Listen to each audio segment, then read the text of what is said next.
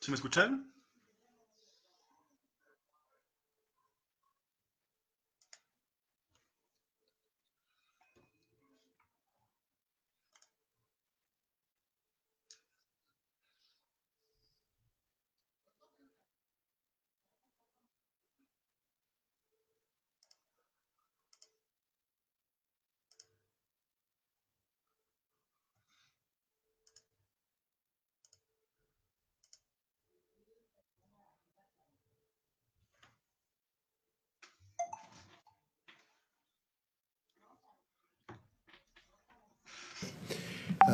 In some other way. And I think you said you're going to test that too. Sounds interesting.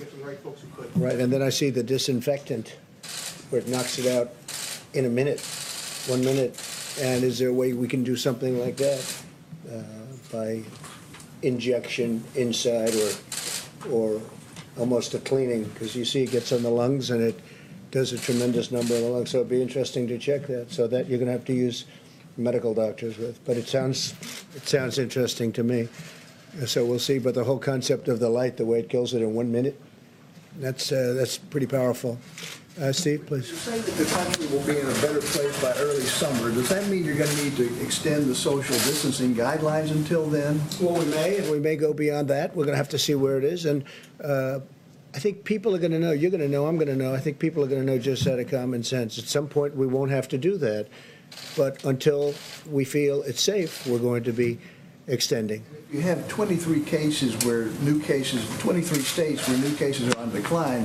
What does that mean about when the country can be safely reopened to a more normal point? Yeah, but it means we're going to watch those cases very carefully. I think we've all gotten very good at it. We've gotten good at uh, tracing. We see where the cases are, where they're going, and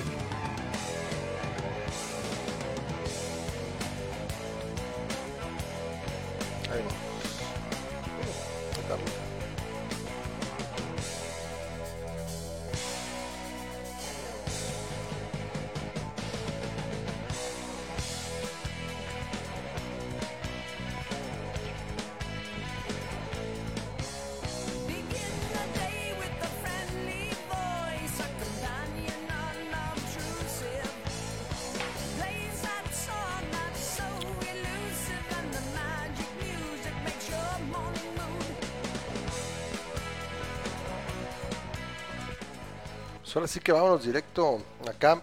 Buenas noches a todos. Disculpa, pero la máquina simplemente de repente ya no ya no da lo que tiene que dar. Vamos a quitar esto porque nos empiezan a, la- a lastimar las, las notificaciones. Bueno, repito, muchas gracias, eh, querido editor. De nuevo, disculpas porque es una monserga de repente la computadora.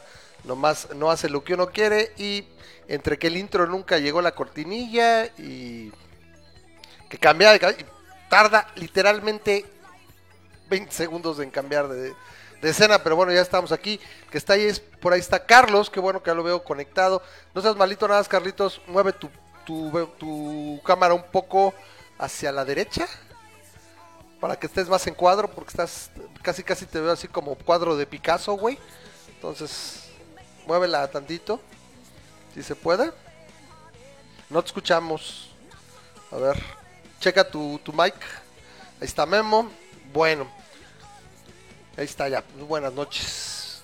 Sí, como siempre es este es- esta, esta situación de hacer todo. Hago más para acá. controlar y todo. Ándale, ahí está mejor. Bueno, Sí, porque es que es la de escritorio. sí, sí, sí, yo sé, a es uno de los monitores. Sí, sí te creo, pues gírate, hay, hay que hacer un poquito mejor. Bueno, vamos cerrando acá. Entonces, este, ya estamos aquí. Gracias, querido público, por, por ser pacientes y por todo este desmadre. Pero bueno, ya estamos aquí para empezar otro programa de masa crítica. Este que es el programa número 4 de la televisión humorística. No, no es cierto. Esa es la que se da todos los días allá a las 7 de la mañana en Palacio Nacional. Aquí nada más somos un- una bola de macuarros aquí que le hacemos al cotorreo y estamos platicando. Y bueno, vamos a platicar esta noche. Eh, Va a estar interesante. Vamos a arrancar con un, un tema interesante que desde cuando se había quedado ahí en el tintero. Pero bueno, antes que nada, gracias a todos los que nos acompañan, a la gente que hace posible este, este programa. Les agradecemos que nos hayan tenido la paciencia.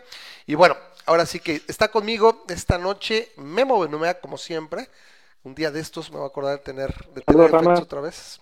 Un saludo a ti. A ver cómo se ponta tu, tu red, Memo, que siempre tu wifi es así como que el, el, el, el, el- punto flaco de, este, de, esta, de esta producción. A veces quiere, a veces se porta bien. Bueno, sí, éntrale, éntrale a la coca. Memo se toma su coca, yo soy más de... Mire, y de hecho esta es la de, no sé si alcanza a ver, esta es la de mi otro alma mater, mira. Carlton U, ¿sí la ven?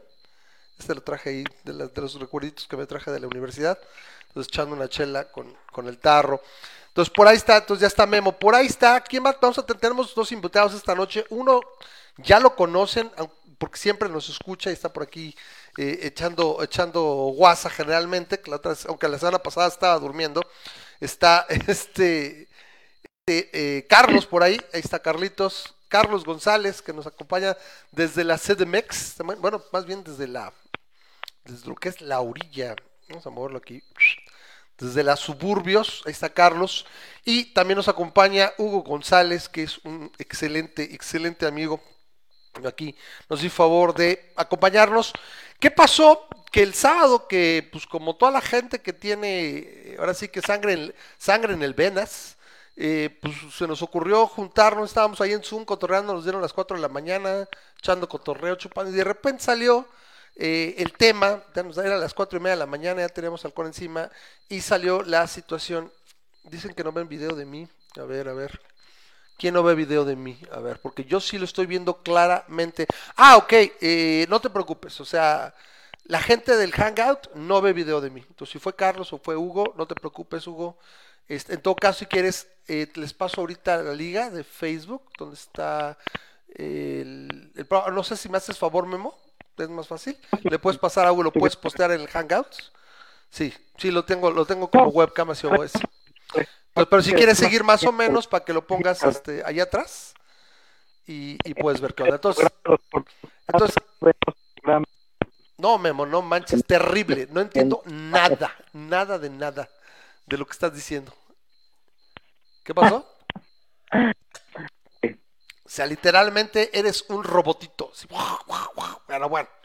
Entonces, a ver, a ver si te da chance, porque no, no te alcanzamos a escuchar. Irónicamente acá, dice, lávate las manos, puerco, no sé quién sea, pero buena noche, como siempre. Debe ser el señor Carman, no sé por qué me da la impresión que es el Memos Carman. Memo suena muy cortado, sí, ese es el problema. Pero bueno, ahí está Fer Alberto, que tenía rato que no lo veía, Álvaro Tapia y toda la gente bonita que nos acompaña semana a semana. Es un placer estar por aquí en vivo. Bueno, el, te- el- el- este- lo que tardamos esta noche, vamos a tener más o menos una hora, hora y cachito, porque pues toda la, toda la preparación y, y tras bambalinas y este pedo de tramoyero y ponerse las medias y empolvar la nariz, que es un pedo, como siempre. Entonces estuvimos platicando el, el sábado y salió el tema a, a colación de... eh, ¿Qué pasa, no? Con esto el Estado, el Estado nos está cagando la madre a todos, está creciendo, lo está concentrado el poder un solo hombre, por un lado en Estados Unidos con Trump con sus jaladas y su desinfectante y todo, que ya lo vimos en la entrada, y por aquí pues eh, el cacas no necesita presentación, entonces salió el tema de, bueno, no, pues es que el Estado siempre tendría que existir. O sea, invariablemente estaban, estábamos enfrancados en una plática con el Charpey o Armando, y eh, Memo y Carlos por otro lado. Yo literalmente por primera vez me encuentro en The Sidelines, o sea, no, no tengo así como que muchos argumentos para abogar por un otro lado, entonces yo voy a estar aquí a un lado y otro, los voy a ver un poquito, eh, los voy a ver pelotear entre el lado anarcocapitalista y el lado estatista, donde creo, y puedo abrir y hinchar la bolita, eh, Carlos decía que siempre tendría que existir el Estado, siempre. Cualquier tipo de organización acabaría siendo una especie de constituyente y sería un Estado. Eso es lo que yo entendí del sábado. Y por otro lado está Hugo, que seguramente va, va a argumentar que no, que puede existir un Estado anarquista, capitalista, y cómo llegar a él y cómo sería, ¿no? Entonces, no sé, muchachos, ¿quién de ustedes quiere abrir la conversación? Yo creo que como, como para aprovechar al invitado. ¿Me escuchas ahora sí? Sí, entonces mejor. Este, yo creo que para aprovechar al invitado, lo que debemos hacer es, no sé, si nos pudiera dar tres minutos rápido un resumen de lo que es anarcocapitalismo, Ok, que tenemos porque para mí es así como que, Como magia vudú, ¿no? ¿no? O sea, como un pedo magia Sí. vudú, ¿no? o sea, pues he escuchado hablar de los budistas, ¿no? Bueno, no, no, es mal ejemplo, de los hinduistas, A ver, pero eso no significa que tenga idea de exactamente qué es lo A que ver, creen, Hugo, ¿no? ¿de qué va este pedo del anarcocapitalismo y por qué todos deberíamos estar en la, en la fila de, para comprar boletos para la ANCAP? Yo no sé si todos deberían. Buenas noches, me, Hola. me presento, Hugo González. Eh, pod- podcasteo cada semana más o menos de anarcocapitalismo, así que pues es un buen tema para mí. Y les iba a preguntar justamente qué habían dicho en el otro programa para saber por dónde entrar, pero bueno, vamos a hacer este, este eh, primer de anarcocapitalismo. Anarcocapitalismo es la doctrina, la doctrina política, si así lo quieren ver, que, que dice el principio de no agresión es válido y es válido para todos. El NAP. Por, por su- supuesto tengo que explicar qué es el NAP.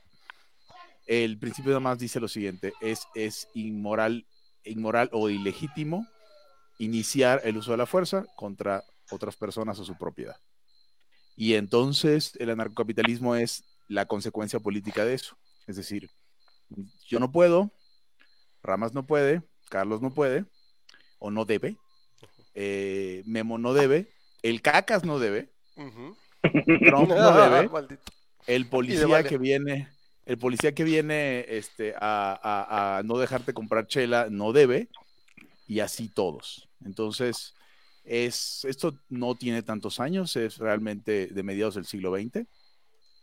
Y hay, hay algunas corrientes, pero creo que en general el anar- el anarcocapitalismo es más o menos eh, unificado en sus conclusiones. Eh, esto es, o sea, realmente no hay mucho más que decir de las, de las, de las, am, dos- de los fundamentos, pues. Los ¿En fundamentos. qué tal es diferente el, anarca- el anarcocapitalismo del libertarian, del libertario? Que- que- Porque más o menos Mira. hemos escuchado hablar, ramas hablar mucho de lo que es el libertario. ¿Qué, qué, ¿En qué, qué se diferencia con el anarcocapitalista?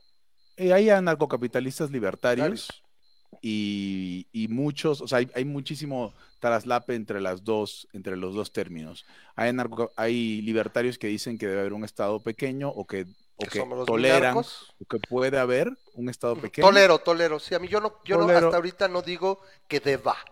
O sea, siento, y ese es abrir también, comentar mi posición, es, es, yo digo que suena poca madre el pedo del ANCAP, pero pues la neta yo creo que primero hacemos chiquito al Estado, chiquito, chiquito, vamos viendo, y ya de ahí pues vemos si se puede, pero así como que brincármelo me parece todavía medio, medio Bueno, utópico, y es la que- parte me- que me- quiero ver, ¿no?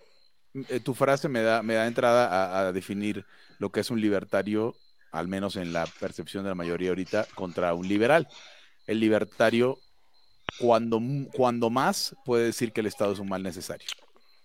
Cuando más. Pero tiene la teoría depredadora del Estado, que es decir, el Estado es esa institución que utiliza los medios no legítimos, que si utiliza una persona en, en particular, lo llamaríamos secuestrador, ladrón, violador, asesino, cualquier otra cosa. Entonces dice, bueno, estamos en, unas, en, en un momento de la historia, a lo mejor, y esto, es, esto lo estoy diciendo como ANCAP, no soy bueno para defender el caso libertario, pero bueno, estamos en un, en un momento histórico Correcto. donde, donde esa igual no es la peor de las alternativas, pero es malo. Y el liberal a lo mejor te dice, no, no es bueno, tiene que estar ahí porque si no nos mataríamos entre nosotros. El libertario te va a decir, cuando mejor es un mal necesario, pero es malo, no hay duda en que es malo. Ok. Creo que Entonces, por ahí, entonces es la idea, aquí lo que dices tú es la idea de, de- el, el ANCAP es la idea de que no exista ya el Estado y ahorita nos vas a explicar cómo funcionaría esa, esa sociedad. Por aquí Grish, eh, Tigui Casagrisha, eh, Grisha nos decía que eh, eh, no ha existido nunca jamás una sociedad. ANCAP, algunos dirían incluso que el ANCAP es, es primo hermano del socialista, porque el socialista su mejor ejemplo es la aldea de los pitufos, ¿no? No sé cuál sería el ANCAP, o si tengan alguno, es, eh, no, no sé si, y bueno, dice, Gris sí lo dice, los libertarios tienden a ser más minarquistas, yo, yo, yo concuerdo con eso, ¿no? En mi caso es tolero al Estado, ¿no? Mientras no, y hacerlo lo más chiquito posible, ya después ahí, ¿no? Eh, entonces, los libertarios gringos, al menos dice Grisha, tienen más al lado de libertad económica que la social o personal. Esos yo no los llamaría libertarios, yo los llamaría conservas, punto. Así, a secas. em, Es En conservador. el mejor de los casos, Ramas. En el mejor de los casos, porque normalmente tampoco la libertad Tampoco económica. Más bien, su libertad, como quieren y como quieren con sus preceptos, conceptos morales. Bueno, Sí. a ver. Puedo, entonces, puedo abordar esa objeción, eh, si gustan. Pero, Ok, pero a ver, déjame ver, a ver, para- juntamos un par de objeciones. con Carlos, quiero que Carlos nos diga, a ver, en lo que él decía, más o menos, Carlos retome un poco de lo que nos platicaba el sábado. Diga, porque es básicamente, a ver, el Estado, y lo que creo que mantenía Carlos ese día era que el Estado, aunque lo abolieras, aunque lo quitaras, eventualmente cualquier organización que hicieras se constituiría en otro Estado. O sea, que siempre existiría el Estado, ¿no? Entonces, a ver, Carlitos, ¿cómo lo ves? Efectivamente, el Estado es una consecuencia de evolución social. Entonces es ineludible. O sea, no importa la constitución de este, el nombre que le pongamos, sus virtudes, sus defectos. Dice el compañero que es un mal, o que un libertario, eh, lo que podría decir que es, eh, lo máximo que podría decir es que es un mal necesario. Es que no es ni un mal ni un bien, es simplemente una realidad. Y no podemos agarrar la realidad a patadas. El Estado es una organización, es una evolución social es un resultado eh, evolutivo del orden social contemporáneo. Entonces, no importa el tipo de, de institución mediante el cual eh, se instaure el orden social, siempre va a haber un Estado, siempre se va a llamar, o bueno, siempre va a persistir un Estado. Pero sí me gustaría conocer, digo, Sí, estamos eh, aquí para, para conocer más. En voz, en voz de un experto, me tuve que ir rapidísimo y digo, aproveché para ir por una cerveza, por eso estoy. Sí, dije, ¿a poco está malo también? Si no, ¿Te, alca- te alcanzó? Y este, ¿cuáles? Hablaba de, de, uh, de que nadie puede molestarte el principio de una agresión. Ok, esto es buenísimo, pero ¿cuáles son los límites de este, de este principio? Y dice, no debes, ¿no? Un sujeto no debe agredir a otro. Eso se llama coercitividad. O sea, el principio de agresión es algo extremadamente moderno y deriva precisamente del principio de coercitividad de la ley. O sea, no lo inventaron ellos. Bueno, a ver, este principio de coercitividad ¿qué límites tiene en el, anarca- en el anarcocapitalismo? O sea, ¿cuáles son los límites? O sea, ¿qué lo hace coercitivo? Dice, no debes. Bueno, ¿qué lo ¿Qué es hace lo que logra? coercitivo? Que Sí. funcionen, ¿no? Básicamente, No, o sea- que realmente nadie le valga gorro y. O sea, Exacto, ¿cómo o sea, la, es? coerci- la- la coercitividad en, en el derecho es la ley. O sea, el derecho penal es el que tutela, ¿no? Eh, al que mate, al que prive de la vida a otro, eh, se le sancionará con 50 años de prisión. Eso es coercitivo. Me está amenazando. Por eso me abstengo de cometer esta conducta. Que es lo que Ah. mantiene en línea a toda la gente en un estado ANCAP, es ¿no? coercitiva. Eh, ¿Cuándo, se, cuándo se convierte coactiva? Cuando mato y el Estado usa su fuerza ya materialmente para prenderme y sancionarme, porque solito no me voy a entregar. O bueno, no en el mejor de los casos. Entonces, él dice, no debes. partimos. ¿Dónde está esa, esa coercitividad en el anarcocapitalismo? O sea, no debo. ¿Por qué no debo? ¿Quién lo dice? Ese es ¿Y cómo un se sostiene? ¿Cómo se sostiene el entramado, no? Es lo que yo entiendo, Exacto. ¿no, Carlos? Que, que nadie, ah, se salga del guacal y aquel sí, o sea, ¿qué es lo que sostiene esa, esa parte coercitiva? A ver, Hugo. Ok, a ver, este, vamos, vamos- vámonos una por una. Eh, ¿qué- ¿Cuál es el límite? Cuando, cuando pregunta Carlos, ¿cuál es el límite de, de esto? Es en el principio de no agresión también, por eso tuve que tener mucho cuidado para enunciarlo, porque lo que es ilegítimo es el inicio del uso de la fuerza. Entonces, no hay límite al, ah, bueno, no hay límite, no hay límite de proporcionalidad, pero hay límite al, al- a la defensa propia. Es decir, la defensa propia cabe dentro del principio de no agresión. A veces digo principio de no agresión y la gente dice, sí, pero es que como si todos somos como Gandhi, no, no, no, no es que todos seamos como Gandhi. Tal vez al contrario de, de que todos fuéramos como Gandhi, todos traeríamos fogón, diría Eric, mi amigo de ANCAP. Eh, pero bueno, ese- eh, eso, eso es importante hacer la diferencia, que no me, no me refiero a no se debe, eh, no, no, no que el que no, que no debas responder con fuerza ante fuerza o con fuerza ante eh, eh, robo o, o- o- o, mm, violación, otro tipo de agresiones que no sean eh, la amenaza patente o la intención de acabar con la vida. Ese es, ese es el límite. En cuanto al entramado, nos decías que, que la libertad no, algo, la, realidad no se puede, ¿cómo agarrar a patadas? Agarrar a patadas, así es. Es- e- exacto, entonces eh, yo, di- yo diría exactamente lo mismo, la libertad, la, perdón, la realidad no se puede agarrar a patadas. Y si bien sabemos que el- la teoría dice, también en el derecho y también en, en- en la política, que esta entidad monopólica te va a, te va a, te va a coercionar y te va a sancionar. Yo creo que para no agarrar la, la realidad a patadas, tenemos que estar conscientes que esa no es la razón por la cual la gente no mata, no viola, no roba en la gran mayoría. Incluso su- asumiendo que hay 60 mil muertos al año en México por violencia, eso, eso sigue sin ser la gran mayoría. Y mira que México es un país muy violento. Pero en cualquier otro lado no sucede. ¿Cómo está la impunidad en México, por ejemplo, el día de hoy? Si yo voy y mato a alguien, seguro no me agarran. Y un- una seguridad de más del 90%. ¿Por qué no estamos matando gente? Claramente la, la- la explicación de que es la ley la que me dice una sanción es lo que me impide cometer el acto, no es suficiente, porque también sabemos que la- de la impunidad también todo el mundo sabe, ¿eh? Eso no es, eso no es, no es secreto para nadie. Entonces yo cuestionaría el hecho de que, mira, por la coerción del Estado es que, so- es que, es que somos eh, civilizados entre nosotros, porque la gran mayoría somos civilizados entre nosotros. O sea, hay que tener una, eh, aquí hablando de, de- de ateísmo, supo- supongo La esto clásica solía es- ser- Es- Esto ese solía es el ser mismo tema. ateísmo. Correcto, La- eh, correctísimo. Sí, sí, sí. Estoy eh, eh, totalmente de acuerdo. Es el mismo debate que hemos tenido durante años con el ateísmo y la moralidad. El, O el sea, tema no- es la hipótesis, además, porque en, el- en el ateísmo se habla mucho de, bueno, es que ver, no puedes partir de que Dios y después decir, demuéstrame que no existe. Tú estás trayendo la hipótesis y es, es lo que hay que demostrar. Si yo te digo, la, la gente no mata y no roba y no viola porque te va a agarrar la ley. ¿Qué crees? En México no te va a agarrar la ley. ¿Por qué no, por qué no es una sacadera de tripas en cada esquina? Vivo Es que sí lo es. No, no O es. sea, no, no, No, lo pero, es. pero por supuesto que sí lo es. Y precisamente, y precisamente es esta falla en la Procuración de Justicia mexicana, tanto en Procuración como en Impartición de Justicia, que el delincuente sabe, sabe perfectamente que tiene más del 90 de posibilidades de no ser atrapado, o sea, de salir exitoso de su crimen.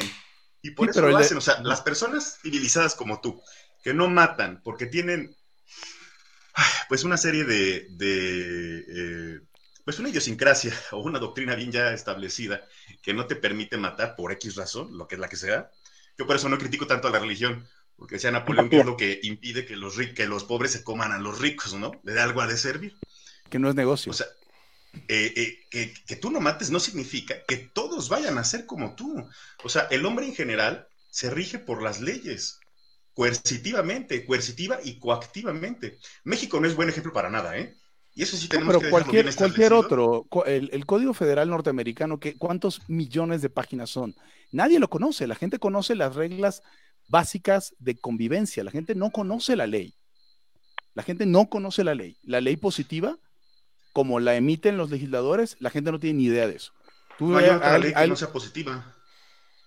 no, O sea, por eso. la ley que no es Eh, positiva. Creo que nos pues, estamos los- perdiendo un los- poquito. No, no, no, El- bueno. el punto sí. en la legislación, gran la mayoría gente de las personas no matan. ver, Memo, a ver, Memo. La, may- la- la gran mayoría de las personas no matan. Estamos de acuerdo en eso. Pero hay personas que sí lo hacen. ¿sí? Y hay Entonces, personas que tenemos roban, que defraudan. tener que- entendido.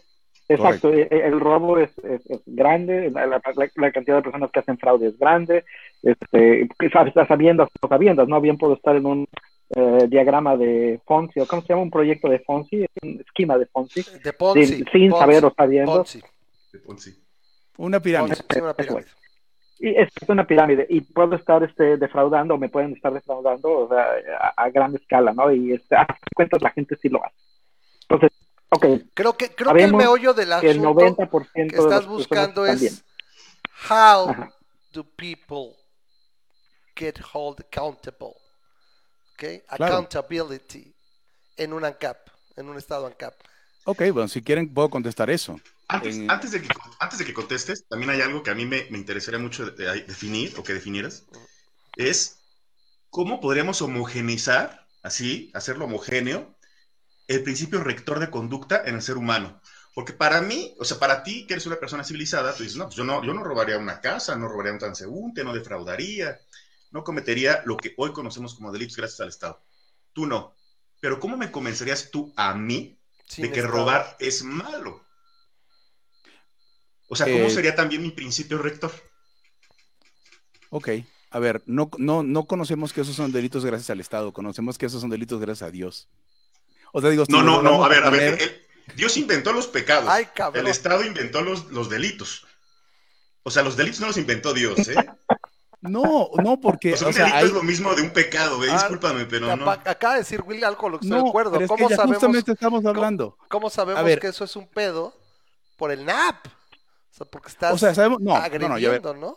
Yo creo que podemos a- en retrospectiva, por eso, por eso la teoría libertaria de mediados del siglo XX y la anterior a mí se me hace como la física, porque el fenómeno ahí está. Tú nada más dices, bueno, ¿será que hay una regla simple que más o menos se parece o va dando lo que nosotros entendemos como agresión y que por eso podemos esperar que la gente se comporte de determinada manera? Por eso te decía, cuando hablaba de Dios, en, en broma lo decía, Ajá. me Sí, refería justamente eso por lo que igual, come, igual de por lo que- descreído que yo. por lo que comentaba de que la gente no conoce la legislación. Si los delitos fueran delitos porque el Estado los legisló, entonces la gente tendría que pensar igual en, en- en- en mirar, este, eh, pasear un perro el domingo mirando hacia la luna llena, como hay leyes, y el, y el asesinato o el, o el homicidio, porque Pero ¿cómo? A ver, provienen de la legislación. el, el delito, el, el delito es la conducta prevista en el Código Penal. O sea, sin Código Penal no hay delitos. Sin proceso legislativo no hay Código Penal. Sin proceso legislativo, o sea, sin, Bueno, sin Estado constitutivo. ¿Prefieres hablar de crímenes? Porque la gente, te insisto, la gente que está en la calle no es que no te mata porque está, va a cometer un delito, a menos de que seas un psicópata y formes parte del gobierno, donde dices, como aquellas que secuestraron a Lidia Cacho y dije, al que comete un delito se le llama delincuente, decía el gobernador de Puebla, porque para ellos supongo que son psicópatas y todos los delitos son lo mismo y lo único que los define son- es la legislación. Mi punto es que la gente sabe que hay cosas que están bien y están mal según las convenciones de la sociedad en la que vivimos. Exacto. Claro que sí, por supuesto. El que Estado sí. es una convención. Exacto. No, no, no, no, no, no, Los crímenes son una convención. Yo no estoy diciendo que el Estado sea una convención. Los crímenes son una convención. Digo, tú, puedes- decir que el Estado es una convención, pero yo lo que estoy diciendo no es el Estado, es que los crímenes son una convención. A ver, bueno, la gente y a no quien los cometa comete. un crimen, ¿cómo lo sancionamos? Pues no de forma monopólica, es mi respuesta. Es decir, ¿Cuál es la forma no monopólica para sancionar un crimen? Exacto, exacto. ¿Cuál La es? que No, no, te está preguntando. ¿Cuál no, es? no, por- me- ¿cuál es? De entrada, la defensa propia, pero el primer problema con, bueno, la defensa propia cuando el cri- crimen se va a cometer y construir instituciones. El, proble- el problema es que el, est- la- el Estado es una institución no voluntaria, no te puedes sujetar a él o dejar de, su- su- de- o dejar de sujetar a él. Para todos los demás, todos los que dices son delitos que pueden ser arbitrarios porque estamos en, un- en- en- en una, legislación positiva. El delito no tiene, si, cumple un proceso, la legislación termina constituido como delito, sea justo, sea injusto a tus ojos o a mis ojos. Ahora, cuando yo, el, cuando yo me refiero a que hay instituciones humanas, mi demostración o mi prueba, mi evidencia para eso me refiero a que la gente tiene más o menos la misma idea de lo que son delitos reales. O sea, A ver, es una institución humana, es espontánea, sí, pero volvemos, volve- a- co- concretando. Una persona comete un delito, lo que tú y yo comet- eh, co- este, conocemos como delito, robar, ¿no? Es una convención que tú y yo, en la que tú y yo coincidimos. Alguien la roba. mayor parte coincide también, sí. ¿Cómo lo vamos a sancionar no monopólicamente? Es una pregunta muy concreta que creo que se puede responder muy concretamente, sobre todo en, O sea, en voz de alguien que ya tiene las sea, lecturas, ¿no? En ese, en lo ese que- Por supuesto, que crear quieren- instituciones Ajá. que al día de hoy la institución monopólica no nos permite crear. Así de sencillo. ¿Como cuál institución? Un ejemplo. Como una, institu- como una aseguradora. Si tú robas ahorita, si tú chocas con otro, otro, otro, otro conductor, Sí. necesitas un árbitro. Yo no estoy Sí. diciendo que no haga falta, un- por supuesto que hace falta un árbitro. Pero decir que todo el mundo necesita un árbitro, cualquier disputa necesita un árbitro, a que todo el todas las disputas necesitan el mismo árbitro, es como pasar de acá a todo el mundo le gusta un sabor de helado a que a todo el mundo le gusta el mismo sabor. Ese árbitro que tú, Una falacia. a, a que tú te refieres, ¿sabes cómo se llama? Autoridad jurisdiccional. Y su arbitraje, su intervención, se llama jurisdicción. Y esa jurisdicción tiene algo que se llama ámbito de competencia territorial. ¿Sí? Bueno, las jurisdicciones, o sea, la intervención de una autoridad jurisdiccional, puede ser municipal, puede ser estatal o puede ser nacional.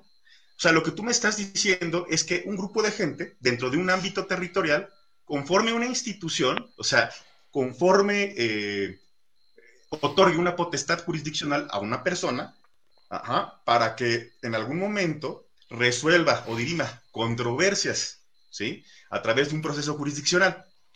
Sí, pero para eso necesitas antes que esta persona, que esta autoridad jurisdiccional tenga un marco referente.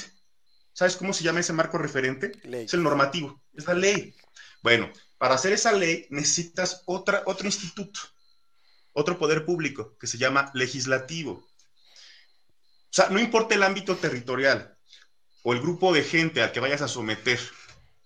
Finalmente, esto es un estado o un microestado. Por eso yo preguntaba, sea, ¿cómo te vas a organizar? ¿Cómo vas a obtener ese orden público a través del, de- del ANCAP? ¿Cómo? El capitalismo es un sistema económico que necesita del Estado, ¿eh? Por eso yo en la tarde dije que eso era una contradicción. La misma palabra es contradictoria. A ver, a ver, a ver, a ver, a ver, a ver, A ver, vamos, vamos una cosa por una cosa, porque me das muchísimas cosas Sí. y después tengo que responderlas todas. A ver, este. Hugo, creo que el meollo que está viendo es en la práctica, cómo de manera no monopólica se van a estar sancionando y evitando esas conductas al grado de que la sociedad funcione sin esta entidad monopólica, que básicamente a lo que estás diciendo estos arbitrios, estos arbitrajes, este que dirima controversias, pues básicamente está diciendo que es otro estado, es lo que están dando a entender ellos. No, porque el Estado, el Estado es involuntario. Esto puede ser voluntario. Cuando tú chocas con una persona y dirime, tú puedes elegir un árbitro anteriormente. A ver, en lo, en lo, expedi- en lo expedito no hay problema, está la defensa propia, de entrada. ¿Ok? Ese es un problema que no tenemos que resolver, que de hecho la, la defensa propia lo resuelve mejor que la policía, porque no puedes correr con un policía todo el tiempo al lado tuyo. ¿Puedes? Con un? No, no puedes. No puedes, pero te puedes sujetar a un árbitro para ver a posteriori si tu defensa propia fue legítima o te metemos a la cárcel. Pero exactamente, entonces no, es, O sea- no puedes alegar que la defensa propia siempre es mejor que la, este, que, que la No, no, no, es- defensa- es- lo estoy comparando con el estado donde estamos sí, ahorita, porque, a ver, ver, a ver, no podemos comparar, A no ver, podemos que- comparar al que mismo tiempo el México de hoy con la, con la ficción, la ficción eh, jurídica, porque es- está saltando entre la una y la otra. A veces estamos comparando con, es que tiene que haber uno porque tiene que ser uno solo y tiene que haber jurisdicción. Y a veces desde, no, pero es que, es que donde estamos no funciona. Mira, mira cómo hace falta un Estado. No, o sea, comparamos siempre con lo mismo. O con la ficción jurídica, hablamos de la ficción jurídica, o con, el, o con, o con las personas actuando en el México de hoy o en el que te guste de ahí. Mi pregunta principal es, ¿por qué quieres o por qué necesitas que sea un monopolio territorial? Porque No, no es que. Ah, ¿me estás preguntando? O, sea, Te ¿o estoy- es sí, pregunta a Carlos. retórica? No, te estoy preguntando por qué quieres que sea un monopolio territorial, porque te ofrezco el siguiente argumento. Los monopolios territoriales tienen consecuencias económicas que ya sabemos que son malos servicios, este, pues restricción a los otros que quieren entrar a la competencia, que es lo que vivimos con él. Sí, sí, o sea, yo, yo, no, yo no puedo, yo no puedo, eh, eh, no puedo, eh, eh, ¿cómo se diría? Eh, discernir una disputa entre, entre dos personas, aunque hayamos firmado y que sea coercitiva, perdón, que sea vinculante, porque el Estado es, su función, no es la mía. No me va a dejar hacerlo. Entonces, la pregunta es ¿por qué? ¿Cómo- ¿De dónde cree, te imaginas que esa función monopólica no le va a pasar lo mismo que a las otras funciones monopólicas? Que todas sabemos que les pasa lo mismo. Eso es un, eso es un criterio económico. Es que es un monopolio necesario precisamente para homologar esa conciencia social. Es que, mira, si yo, si yo cometo un delito en contra de tu patrimonio, te robo, o sea, tú me vas a querer sancionar. Y yo bien puedo. No, yo no, eh, no, no, no, no, no, no, no. Yo no te quiero sancionar. Yo quiero mi patrimonio de regreso. Y ahí Y si no- justamente. no, y si yo no quiero devolvértelo, No, no, no, por eso. Pero el Estado, el Estado me sanciona, pero no me devuelve patrimonio. Ojo. Este, a veces estoy- lo devuelve, a Mm, veces lo devuelve, ajá, a veces y no, cuando, y dependiendo cuando de no lo devuelve, ¿por qué no es un ladrón? ¿Por qué no es una, por qué no, cuando viola las normas de A ver. convivencia humanas, por qué el Estado Pero es que ahí ya tiene una hablando. excepción? ahí estás hablando de, de casos muy particulares, en donde si un ladrón, donde si no se puede recuperar el objeto material del, del delito, pues no se te puede devolver, se te puede reparar el daño. Aquí en México cuando menos está previsto eso, que se repare el daño. Ahora, una cosa, una cosa es lo que tenemos y otra cosa es cómo lo practicamos según la idiosincrasia de cada país. Por eso dije que México no es ejemplo de nada y creo que ningún país latinoamericano lo es, ¿eh? pero es que me pides un estándar de prueba que tú no estás dando. No, o sea, no, que no, es cómo funciona en la realidad. ¿Cómo va a suceder? Y te voy a preguntar a ti, A. ¿cómo va a suceder? ¿Cómo voy a lograr que, que no, que no, que un- las personas no maten a otras personas o que las personas que maten a otras personas se les dé muerte o haya un- una retribución justa? ¿O cómo puedo lograr que si una persona roba a otra, a esa persona, el, el- el ag- el agresor, se le obligue a resarcir? Porque te lo pregunto igualito ¿cómo- como es- lo que estoy entendiendo. A ver, ya, veo dónde va, ya veo dónde va. Espérame, no, es que ya veo a dónde va. Está diciendo, en esta realidad tienes un Estado, tienes leyes, tienes aspecto coercitivo, todo muy bello, y aún así es tremenda y absolutamente efici- ineficiente. Más No, no 98%. Y entonces a lo mejor estamos hablando, estás- es, es el mismo que el socialismo y el capitalismo. El socialismo te pone un estándar poca madre ¿Qué pasó? Con, con la perfección del capitalismo. Y por otro lado, el, el- el- el- el socialismo dice, no, pues yo creo que medio funcione. Creo que es lo que ya entendí. Hugo, Hugo lo que está diciendo es, güey, pues sí, a lo mejor se van 10, 20 personas, pero vamos a tener muchos arbitrajes y a lo mejor como, como compañías de seguro, pues van a ser 5 o 6 y esas compañías de seguros las eliges a priori y pueden estar armadas y no son monopólicamente el control de la fuerza. Tienen capacidad de rechingarte. ¿Eso es lo que estoy No, a ver, entendiendo, Hugo? Entonces, Broma. ¿o no? Sí, mi única déjame- intención es que un- nadie pueda cometer crímenes impunemente. Y si, el, y si la legislación le da el poder al Estado de expropiar, por ejemplo, de robar o de conscribir o de hacer esclavitud, de muchas cosas que le da a los entes, personas que constituyen el Estado, eso es impune, eso no pasa nada. Digo, a lo mejor Carlos me va a decir, no está legislado como un crimen, por lo, como un delito, más bien. Por lo tanto, no es un delito. Voy a decir, bueno, yo no estoy cómodo y creo que la gente no está cómoda con que, con que haya gente que pueda de- eh, cometer crímenes que las reglas no le aplican a esas personas. Pero es que entonces Hugo no es ningún anarquista. Hugo es simplemente un crítico del, del Estado actual latinoamericano, de su ineficiencia. No, no, no. Eso es a ver, a ver, dime, dime un estado padrísimo que, que, que pudiera no criticar, no existe. Mira, o sea, en, en, eh, en- yo- Singapur, Yo, quisiera que tú, me podría- que, tú me podrías, que tú me pudieras decir un ejemplo sociológico del humano perfecto, tampoco existe. al- El humano es imperfecto. justo Por yo eso, creo que el humano, las el humano es que conforma son imperfectas. Entonces, mira, yo te podría hablar de la mejor policía del mundo, que es la de Estados Unidos. Te podría hablar ¿Te de parece? países con... Sí, no, no, no me parece. Científicamente está comprobado. Eh, a ver, podría- no, no, esto- ¿puedes hablar un poco más de eso? O sea, se- mejor según Sí, qué sí, sí, son los que mayor, o sea, es el, es- son los que tienen mayor índice ajá, de, de impartición, procuración e impartición de justicia en el mundo. Mayor todavía que en los países nórdicos. En los países nórdicos el índice criminal es muy bajito. En Estados Unidos es muy alto, pero se procura y se imparte más justicia. O sea, es menos impune el crimen. Todavía más que en los países nórdicos. A ver, aquí Grisha, Grisha, Grisha ya puso es, varios ejemplos, ¿no? Este, Islandia, Estonia, que son de poca madre, o está dando ejemplos de estados Ujú. Que no son tan criticables, este, Hugo, es lo que están dando a entender. Sí, a lo mejor también podemos poner ejemplos de países que están más tirando al, anarca- al anarquismo, ¿no? A lo mejor le podemos tirar un poquito a como Somalia, Lituania, a- no, no, perdón, a, Lituania no creo. Lituania, este, no, no, Lituania, a Libia, este, Libia. no, es, es Líbano, sí, sí, se le va a Líbano. A ver, Hugo, Hugo. Hay, hay, hay, hay de estados a estados. A ver, voy a, voy a, voy a, a propiciar un punto de encuentro. Es cierto que hay de estados a estados. Eso no lo, o sea, no estoy diciendo todos los estados son, eh, no sé, Arabia Saudita. Eh, México. Estados Unidos, porque ahorita hablabas de la, de- ponías como ejemplo de impartición de justicia, pero muy pocos, muy pocos eh, juicios, perdón, muy pocos delitos o muy pocas acusaciones se terminan dirimiendo en tribunales, porque los bulean con, lo- la, ¿cómo se llama? La, la fiscalía los bulea hasta que no, no, no llegan a juzgarse, no hay un proceso legal porque te dicen, ¿sabes qué? Ni le muevas, Agarra estos, este misdemeanor, estos seis meses en la cárcel, no me importa si seas inocente, pero te conviene llevarlo a juicio, igual y no, porque sabes que tengo todas las de ganar. Yo no veo eso como un ejemplo positivo de, de, o sea, cuando llegan a juicio, sí, el 90 y pico por ciento salen culpables, pero ya filtraste todos los inocentes mandándolos a condenas menores. Eso Es- no. Se llama economía, economía procesal, eso. Pero es que mira, eso es una Es que me das el nombre, pero el nombre no dice nada. No, por O eso. sea, la es que- crítica es cierta. es que nos vamos a críticas, ¿sí? Est- críticas sobre el Estado, pero por eso yo, re- yo sigo en lo mismo. Tú no eres un anarcocapitalista.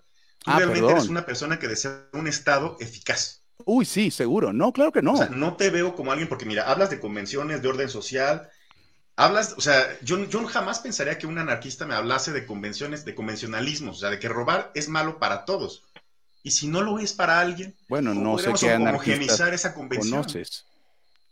Sí, o sea, eh, el- la- no vayamos más lejos, la misma definición literaria del anarquismo.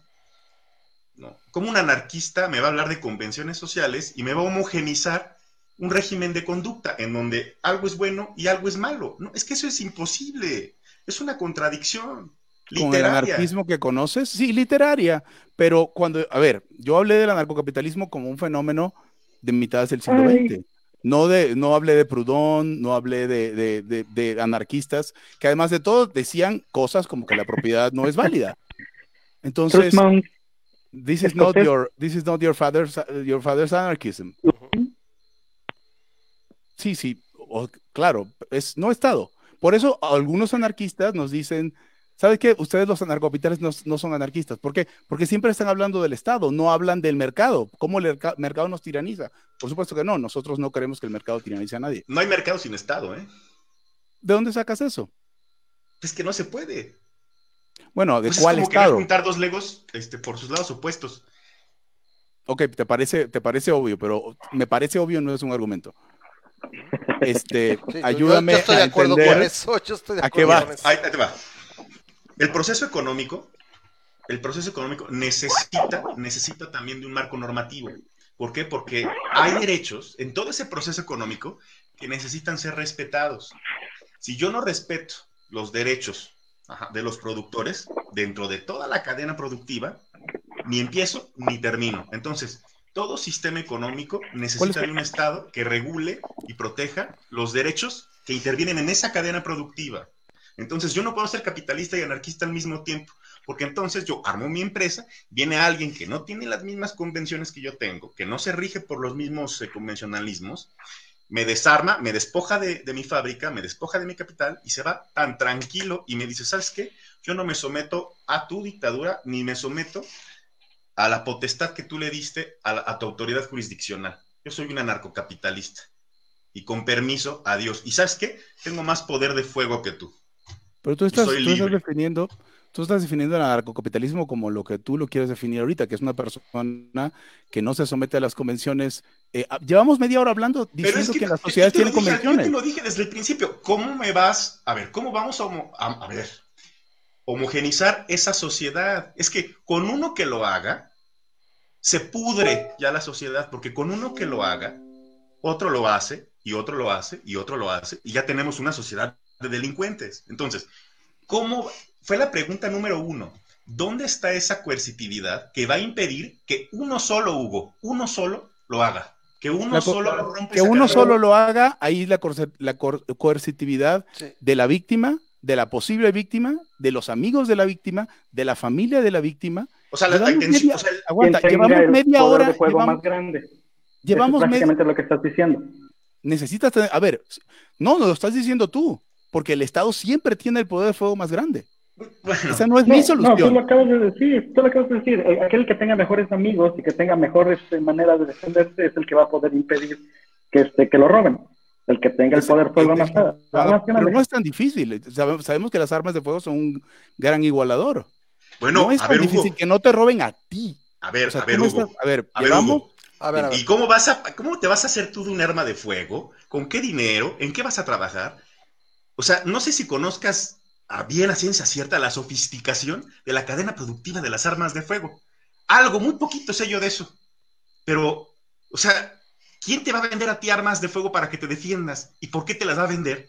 Si el que las puede producir puede conservarlas todas él y hacerse del mundo. Bueno, acabas de descubrir el mercado, porque todo el que produce algo se puede quedar con todo eso y ser el único que trae zapatos. Eso es mucho más poder que el único que trae armas de fuego.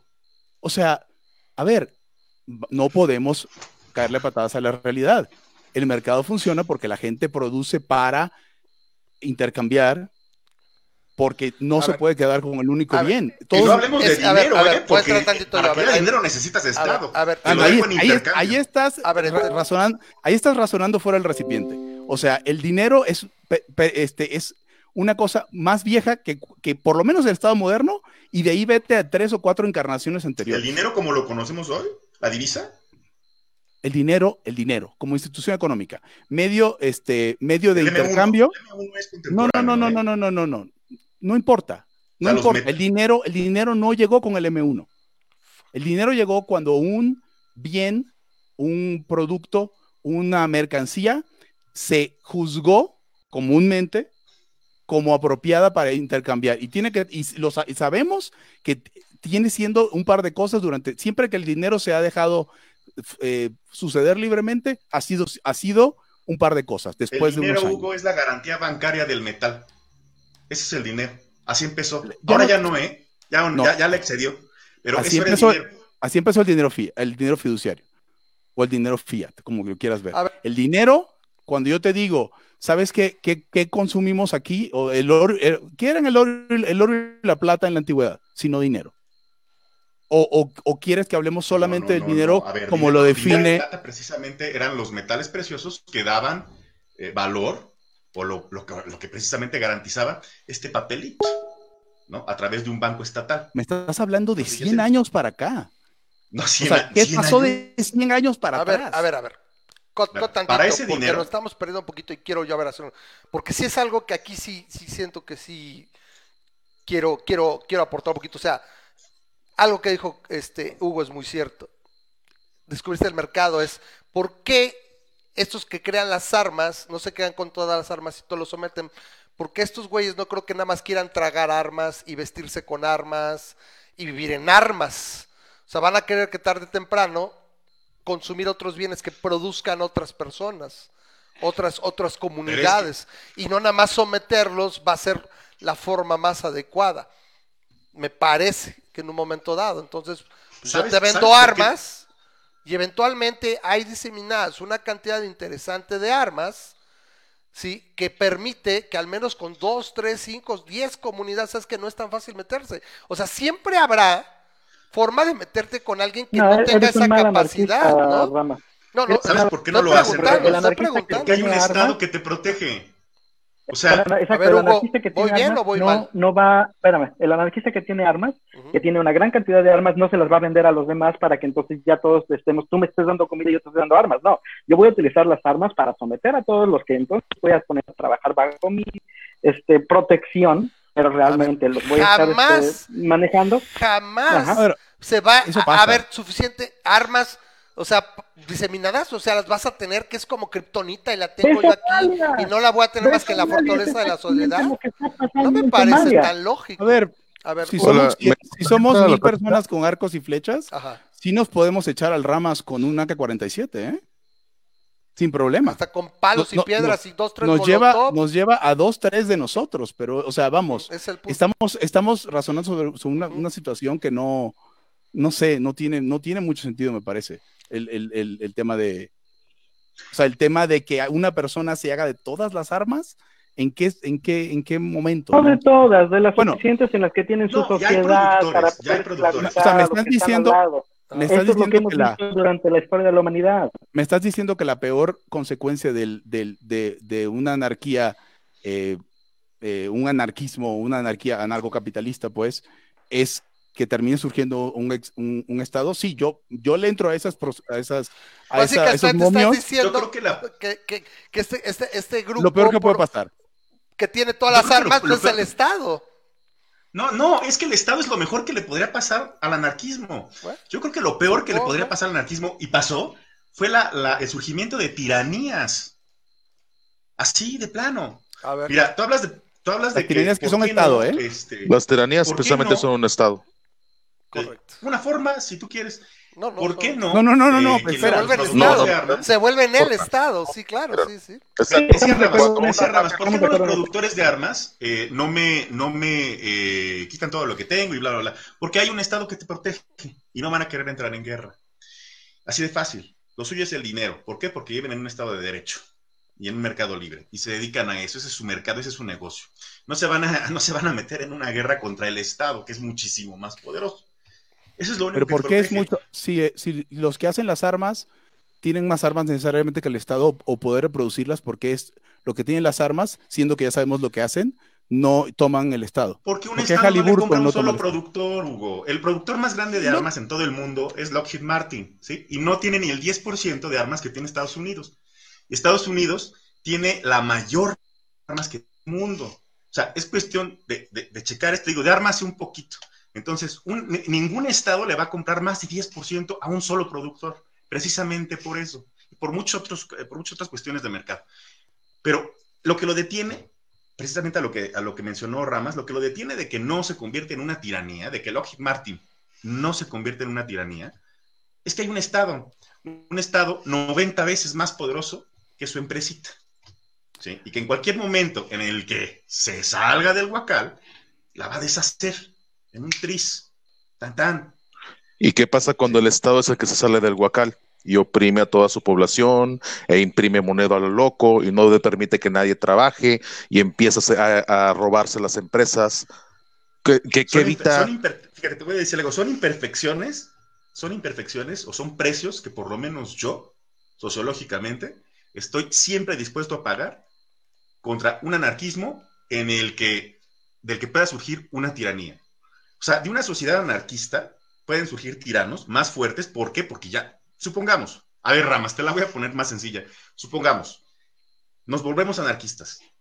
Y hoy, hoy me da por despojarte de tu casa, con el poder de fuego que yo tengo. No tienes a la policía, no tienes a la milicia, tienes a tus amigos. ¿Cómo me lo vas a impedir? Tienes una empresa de Le seguridad, echo- papito. Le, le echo un grito al, al- al compadre y le digo, oye, güey, sálvame del carro. No, a ver, pero estamos, o sea, estás comparando el Estado ya armas. hecho, Ajá. No, estás Ahora, comparando el. Estado ya hecho con una sociedad sin Estado que no, que no está hecha. ahora retorno, O sea, retorno vamos, a, la primera pregunta que hice porque supe que, de- que- que ahí iba a estar el, el, el- el- el- el meollo.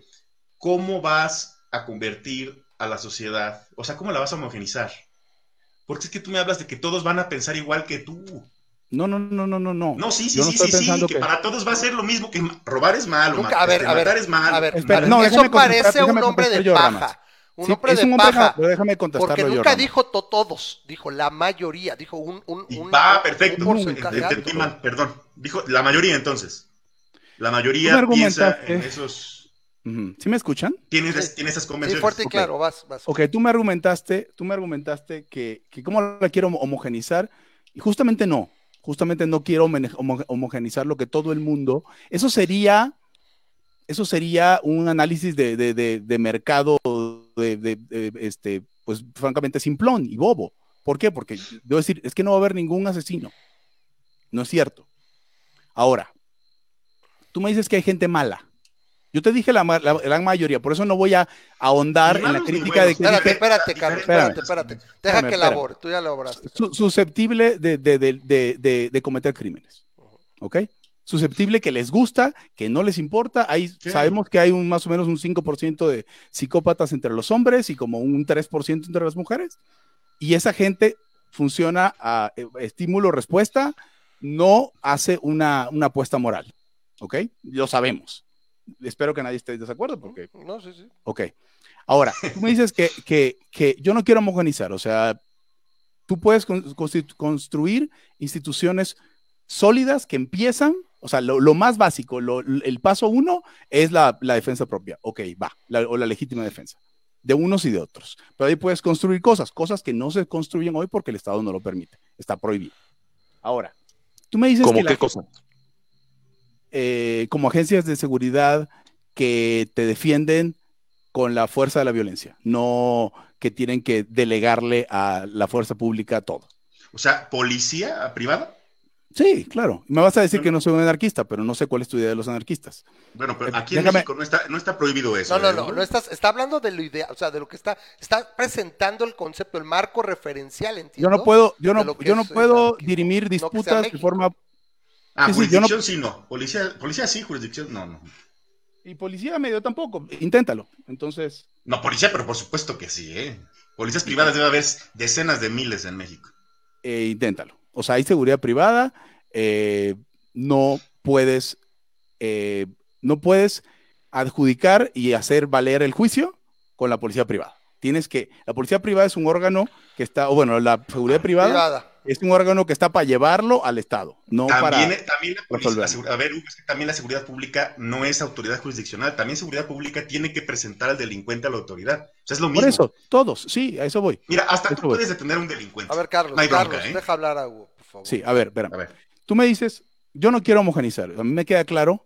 Prim- lo primero que quiero aclarar es que di- dije desde hace un rato, el, o sea, este marco común convencional ya existe. ¿Y cómo sabemos que ya existe? Porque la gente, sin conocer la legislación, en su gran mayoría, voy a utilizar comillas, se porta bien. Sin conocer la legislación. La gente no, tú le vas a preguntar, oiga señora, ¿por qué no mata a su comadre que, le está sacando al marido? Y no te va a decir, porque en el Código Penal viene, no, te va a decir, puta, porque pues, es asesinato, no mames, me va a ir mal. Y lo saben, pero no conocen la legislación, es mi punto. Ese marco ya existe en todas las sociedades que conocemos, si no, no serían sociedades. Si no estamos todos más o menos de acuerdo en dos, tres cosas, no hay sociedad. Esa es la razón por la cual no puedes aplicar las mismas convenciones en Marruecos que en Xochimilco. Y por lo cual Xochimilco es una sociedad que no puedes aplicar ni siquiera las mismas convenciones con la lagunilla. Y entonces, sí hay un marco, no lo tengo que crear yo como anarcocapitalista, ya existe. Tú dices, la hay gente mala. Y entre todos nos podemos pol- hacer policía de la gente mala, excepto en el Estado. Ese es, mi, pu- ese es mi punto. La gente mala en el Estado prospera porque tiene licencia para cometer crímenes. El hecho de que haya gente mala no es un caso contra el narcocapitalismo, es un caso contra formar un Estado. Porque esa gente está ahí y lo sigue haciendo y no que está el nada. Estado, ¿no? O sea, ya vimos en el Bueno, sí, o Estado sea, y el obviamente no es un delito, obviamente no es un delito porque a esos actores, el mismo estado de la legislación les da chance de hacer cosas que a los particulares no pueden hacer. Y no, y no, y no, no me refiero a todo, me refiero a estos actos. No robar, no matar, no, o sea, el Estado puede expropiar, el Estado puede hacer conscripción, el Estado puede este, eh, ejecutar en algunos casos.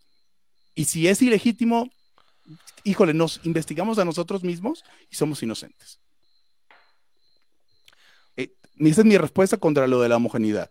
Primero, ya existe y se pueden hacer cosas con eso. Y segundo, la homogeneidad, el- el- la ausencia de homogeneidad es más un caso para la, eh, para la sociedad sin Estado que para el Estado. Entiendo entonces que nada más respaldas, apelas al, al derecho natural y a los buenos sentimientos de las personas para que no cometan conductas contrarias a, lo- a los derechos de otras. Apelo al, ma- apelo No al es- marco común. Apelo No a ese marco común que es, sí eso existe. es, se llama derecho natural, eso es. No es lo mismo. No, sí es exactamente lo mismo, son derechos fundamentales, la vida, la propiedad, la libertad, son derechos naturales que no necesitan estar escritos en una ley para que sean válidos. Y se No. apela, y se apela a la conciencia de los seres humanos para que respeten los derechos naturales del otro. Eso es. no hay una explicación de derechos ni dados por Dios ni por la nat- naturaleza. No, no, no son dados por Dios. no estoy siendo- Dios. No existe Dios. Lo Yo lo maté. Mira, Lo estoy ob- observando. Estoy observando que en esa sociedad, no hay un juicio de por medio, ¿eh? Estoy observando que en esa sociedad, por la razón que sea, porque son todos católicos, porque todos son sentimentaloides, por la razón que sea, ya tienen ese marco común. sí. No, no sí me, hay- no me hombre de pajez con el, el derecho natural, Correcto. porque yo sé que quisieras atacar el derecho natural, pero yo no estoy hablando de derecho natural, yo, No, yo hablo, no, hablo no, de una simple- Para mí el derecho natural es completamente válido. O Es sea, es que completamente válido, es una fuente de ¿eh? derecho. O sea, O el sea, derecho natural. Y mucha gente, y lo acabo de decir, que lo decía Napoleón, que yo por eso tampoco critico tanto a la religión, porque como decía Napoleón, es lo que impide que los pobres se coman a los ricos. A ver, Hugo, O ahí, sea- ahí, este, quisiera, ver, quisiera saber exactamente qué es lo que está pasando, porque este, yo escucho las mismas palabras de la boca de Carlos y de las tuyas, nada más con diferente le- este, léxico. Eh, eh, eh, ¿en, qué, ¿En qué estás desacuerdo lo que está diciendo Carlos de que lo que tú estás haciendo es apelar a que la gente no lo va a hacer porque la gente no lo hace? Porque tiene una cierta conducta natural que no lo hace. O sea, Porque- ¿qué es el- ¿es- ¿eso no fue lo que dijiste tú ahorita? No, lo que dije es, yo sé que hay un marco común porque es observable. en, en este. Carlos dice que es por el Estado. Mi argumento. No, yo no que era por el No, Estado. no, no, no, no, no dijo que Espérame. fuera por el Estado, dijo que la que gente está se comporta. No, no, espérame. Yo, yo hablé de un marco común. Este marco, la gente normalmente, en su gran mayoría, no mata, no roba, no viola. En su gran mayoría. ¿Por? Este, al inicio, al- no, para eso es una observación para mí. Yo la doy por, creo yo que la es bastante empírica. Yo, yo, yo podría- es empírico, pues. yo funciono aquí empírico. nada más Ahora, cuando como más. Carlos me ofrece una, me ofrece una explicación, yo la rechazo. Carlos me dice, es la gente no lo hace porque el Estado te castiga y porque No. hay...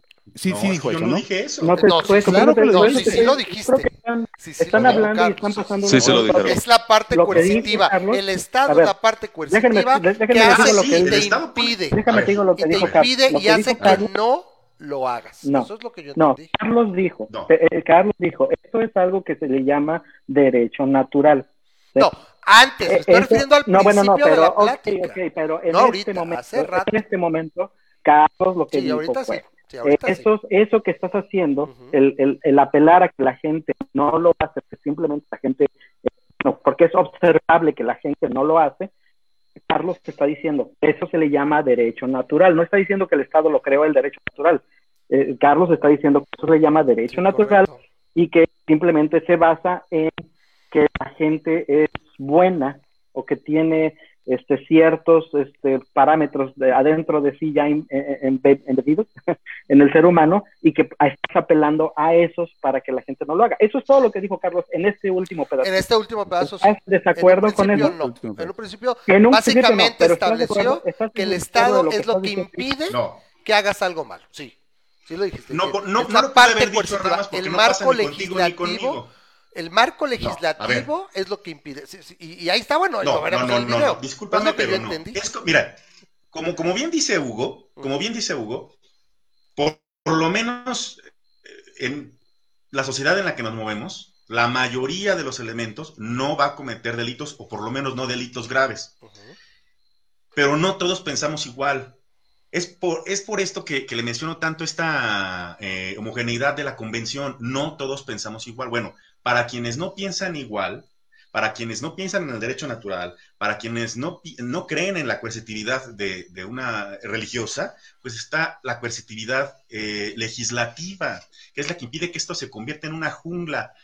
Pero ya lo es. No En pude- muchos no pude- estados ya es una sin jungla ley, y están- Imagínate sin ley, Ramas. Pues es lo que yo mañana- quiero que me diga, eh, Hugo, a ver, estás en la jungla, nos soltaron, ¿cómo funcionan? Creo que tengo un atisbo de lo que es, pero como que han estado ley. cazándose O sea, las pelotas, las, las colas, y no, no si ya la gente, si ya la gente está pr- prácticamente perdiendo esa moralidad a la que Hugo apela y el índice criminal, por lo menos en Latinoamérica, se está disparando, imagínate si nos deshacemos de la coercitividad legal y decimos, ya no A hay ver. leyes y desde mañana es legal A hacer ver, lo Hugo, que quieras. creo Nadie que un que no ejemplo práctico sería así, a ver, mañana no existe el Estado, ¿cómo nos vamos a arreglar? A ver, ¿cómo, cómo estaríamos Mañana- igual o mejor, por ejemplo? Si mañana desaparece el Estado, es como, es, o, o sea, ese ejemplo es como decir, mañana bombardemos las iglesias y hay ateísmo. No.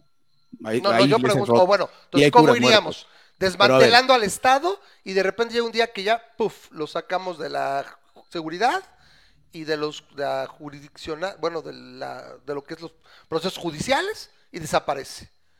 Lo desmantelaste. ¿Cómo sería? O sea, para si yo digo, puedo, puedo aventurar cosas. Yo no te puedo decir cómo vamos a desmantelar el Estado porque eso me haría eh, pues un estatista más, ¿no? Que quiere arreglar el Estado desde de alguna manera. Que yo sé, yo sé cómo se va a hacer. Y entonces por lo tanto lo voy a hacer, ¿no? Te, te puedo decir, Claro, claro. ya no sé, no sé, cómo llega- no sé cómo llegamos a esto. A mí me gustaría decir, Ujú, ¿qué pasa cuando la gente que es la minoría, ujú. porque si fuera la mayoría es imposible, Correcto. si, si- si- cuando la minoría comete crímenes, yo no les, les digo delitos, yo les digo crímenes, Ujú. eh, Carlos nos dice, eh, lo vamos a coercionar con un ente monopólico, yo te digo, lo vamos a coercionar entre varios entes no monopólicos. Por eso no les parece que sea anarquista. O sea, ¿Qué por supuesto, que, por supuesto que hay que coercionar a la gente que mata, roba, viola, por supuesto. ¿Con qué? Yo no creo, con la fuerza, con la fuerza organizada, Ah, Por vaya, supuesto. con un Estado. pero no Ya. un monopolio, No, oh, es, que ya, ya, ya entendí. es el Estado es monopólico per Estado se. monopólico. Soy lo soy yo. Lo que él habla es que haya muchos entes Estados que hay muchos, tengan yo no sé a qué suficiente fuerza. pero bueno. Monopolio territorial, lo dijiste tú al principio, no yo. Sí. ¿Cuántos monopolios de territoriales tenemos en México, Hugo? ¿Cuántos Cero. monopolios de Estado No, el, tenemos esta- en el México? Estado. Uno. ¿Uno? Bueno, ¿Cuál? Los cárteles, algunos. A ver, ¿quién dijo uno? ¿Quién respondió uno? Yo, yo dije uno, hablando del Estado, ¿Uno? se suponía, Oye, pues ¿no? tenemos 32 entidades federativas. ¿Y cuántos Pagamos, municipios hay en cada entidad pagamos federativa? ISR todos. Y, na- y nadie, nadie va con su, autor- su autoridad jurisdiccional a decirle, yo no quiero pagar ISR, es demasiado y no me dan nada. Mira, Hugo, si yo cometo un crimen en Atizapán, me juzga una autoridad jurisdiccional, ajá, radicada en el distrito que pertenece a Atizapán. No puede juzgarme alguien de Catepec, ni de Cuautitlán, ni de, o sea, Excepto en los no es delitos un monopolio, no es un, no hay un Sí, monopolio. es lo que yo entendí, Y no- por eso dije uno. Y otra, y otra cuestión muy importante es que el Estado mexicano no se rige a sí mismo, está sometido a tratados internacionales que velan por derechos humanos, por, derecho, por el respeto al derecho natural, y estos derechos naturales, o este bloque de derechos fundamentales, está al mismo nivel de los derechos constitucionales. O sea, no podemos hablar ni siquiera. Entonces hay un monopolio mundial, hay una conspiración mundial de Estado. No hay, no hay- no hay una conspiración de estados, hay un cártel. No es lo mismo. No estoy diciendo que se sienten y se pongan de acuerdo, aunque algunos sí lo hacen, y que por eso tienen gobernado el mundo. No, es un cártel, es un cártel de, mira, yo hago aquí, es más, yo, yo tomo el control de esta, de esta población, de, este territorio. Lo que pasa es que nuestra escala humana no da para eh, 100 años, 200 años ni siquiera. Yo tomo el control de este territorio, tú me reconoces a mí, yo te reconozco a ti. De vez en cuando, tal vez hagamos guerra, pero en general es, una, es un cártel. Porque yo no yo digo, en ese, en ese grupo territorial, y aquí sí, aquí sí es cierto para que lo veas, si yo estoy en China, yo veo acá lo que pasa en este país con forma de Chile, que se llama México, y digo, ahí manda fulanito, entidad. Si quieres, no lo, ok, no desde Sinaloa en algunas cosas, aunque insisto, hay delitos, no me contestaste, hay delitos federales y hay, por ejemplo, si el, el gobierno federal me quiere hacer pagar ISR, él es el que dirime, no, nadie más, él. Ahora, desde China ven ese país con forma de Chile, dicen, ahí manda este señor López Obrador y su grupo y sus o poderes anexos, esa entidad manda ahí. No es conspiración, pero sí es cártel. O sea, no me puedes No. decir que no, que la gente, otros países, por ejemplo, no reconocen que el Estado mexicano tiene jurisdicción sobre ese país, sobre forma- ese territorio con forma de Chile. Poblano, porque no es cualquier Chile. Eso sí ya no, no, no, no lo entendí muy bien, te soy franco. Dice Nadie dijo que la fuera fácil. Pregunta sobre la, la diferencia entre un crimen y un delito. Eh, no hay gran diferencia entre un crimen y un delito. Son, Eh, sí. es, es prácticamente en el- la esfera en la que estés hablando es lo, es lo mismo. O sea, no hay Me imagino que puede haber crímenes que no son delitos, ¿no? Es que depende de qué. Exacto, o sea, qué- yo lo que entiendo Sí, o es sea, por ejemplo, delito- si en algún Ajá. no me dejas comprar cerveza Ajá. después de las 8 de la noche, es un delito, más no es un crimen, porque no estoy dañando a pinches nadie. No hay una lesión, no hay una lesión implícita en No. algo, ¿no? O sea, el delito es algo que no obedeces por ley, cuando el crimen implica a lo mejor un aspecto lesivo, ¿no? Es lo que yo trato de entender. Es que tiene En algún- en algún momento les El delito- comenté el crimen es que- A ver, espérame, Carlos, Carlos, A ver, quiero escucharlo, Espérame, hay que escuchar lo que dice Armato, a ver. En algún momento lo que les hice el comentario es de que a mí me parece que las leyes son, son más opiniones respaldadas por, por violencia o por fuerza, porque al final del día tú puedes poner una ley que no tenga nada que ver con el daño que se le hace a una persona. Tú, tú no, tú, o sea, tiene todo el sentido y no ocupamos ni de religión ni de un estado nada para darnos cuenta de que si tú me quitas algo que es de mi propiedad, estás cometiendo, eh, estás haciendo algo malo si tratas de quitarme mi vida. Y todos entendemos eso. Y desde la parte filosófica, la parte religiosa, la parte del Estado, es algo tan pinches obvio que hay leyes para eso. Pero también hay leyes que dicen de que yo no puedo meterme a mi cuerpo lo que se me hinche la fregada gana, como puede ser, eh, en algunos lugares me puedo meter marihuana, como en Corea del Norte, pero no me puedo meter alcohol porque los musulmanes, o sea, ¿por qué puedes tener tú como Estado control sobre mi cuerpo, sobre mi vida, sobre mi propiedad? Potestades que ideológicamente tú no crees justas. Sí, eso Espera, lo espera. entiendo. no estoy espérate, afectando a nadie. Ese, yo creo que ese es mi principal problema con Es el lo que yo Estado. entiendo, es lo que yo Pero también entiendo como no son cartera- crímenes, serían delitos. ¿Correcto? porque no hay un aspecto lesivo. Es, un, es el famoso, porque no violan el NAP, va. Ya, es lo que quería yo regresar desde un principio, ¿no? Ah, bueno, no violan el sentido. NAP, ¿no? ¿Sí, Hugo? Mira, la razón por la cual yo dije, sí, o sea, ese es, ese es, ese es lo que yo utilizo. Delito es lo que quiera que diga la legislación que es delito. Correcto. Sí. Por eso cuando hablé de las cosas, exacto, por eso cuando, o sea, y, es- y estoy estando de- completamente de acuerdo con la definición, por eso no utilicé la palabra después en la definición. Pues es que un delito, realmente a mí no me importa hablar de delitos, porque delitos hay de todos y en todas las partes del mundo, según la jurisdicción y según el legislativo que, que te opere, hay distintos, hay distintos delitos, ¿no? O sea, ok, o sea, voy sin, este, sin, con la licencia vencida, me agarran, a lo mejor es un delito, no sé, cualquier cosa, no sé si eso sea un delito o no, es lo de menos. Pero vamos, Ah, sí, podría sí lo ser es. podría ser y me podrían multar, ¿no? Y si no me multan, y si me multan y no pago, pues no me dejan salir. Y si salgo, me arrestan. Y si trato de salirme de la cárcel, igual me matan, pero, o sea, así funciona. Ahora, yo no, por eso no dejé de hablar en términos de delitos, porque este, Carlos me decía atinadamente, lo, eh, si, que- si quieres que haya delitos, pues tienes que tener un estado. Y yo digo, sí, sí, Sí, por eso sí. después me refería a conductas, ¿no? Conductas Sí, sí. que lesionan los derechos de... Sí, de Y yo digo crímenes porque es el término que, que utilizamos coloquialmente para referirnos a todas esas cosas, como matar, violar, este, robar. Y hasta ahí, creo que a partir de ahí ya hay discusiones. Carlos, ¿podrías pero también hay delitos que- ¿Qué es el NAP? Porque me están preguntando, nada más ya definir rápidamente puse, lo que es este, Lo principio dije de al Claro, principio. agresión. claro, pero eso son palabras, Ramón. Sí, no, claro. Principio Ya de ya.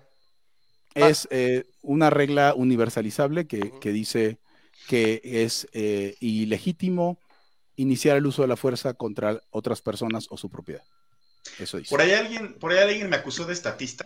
Yo creo que los que me conocen, este, apostarían a que soy el menos estatista de este Sí, grupo. sí, eh, el hecho de que ahorita estés argumentando que tú consideras que no existe una manera ah, Sí te real De como libre sin Estado, Estado no me no convierte en significa que estatista. es fascista. De No, hecho, soy no, no, no, no, eh, simplemente lo estoy viendo objetivamente.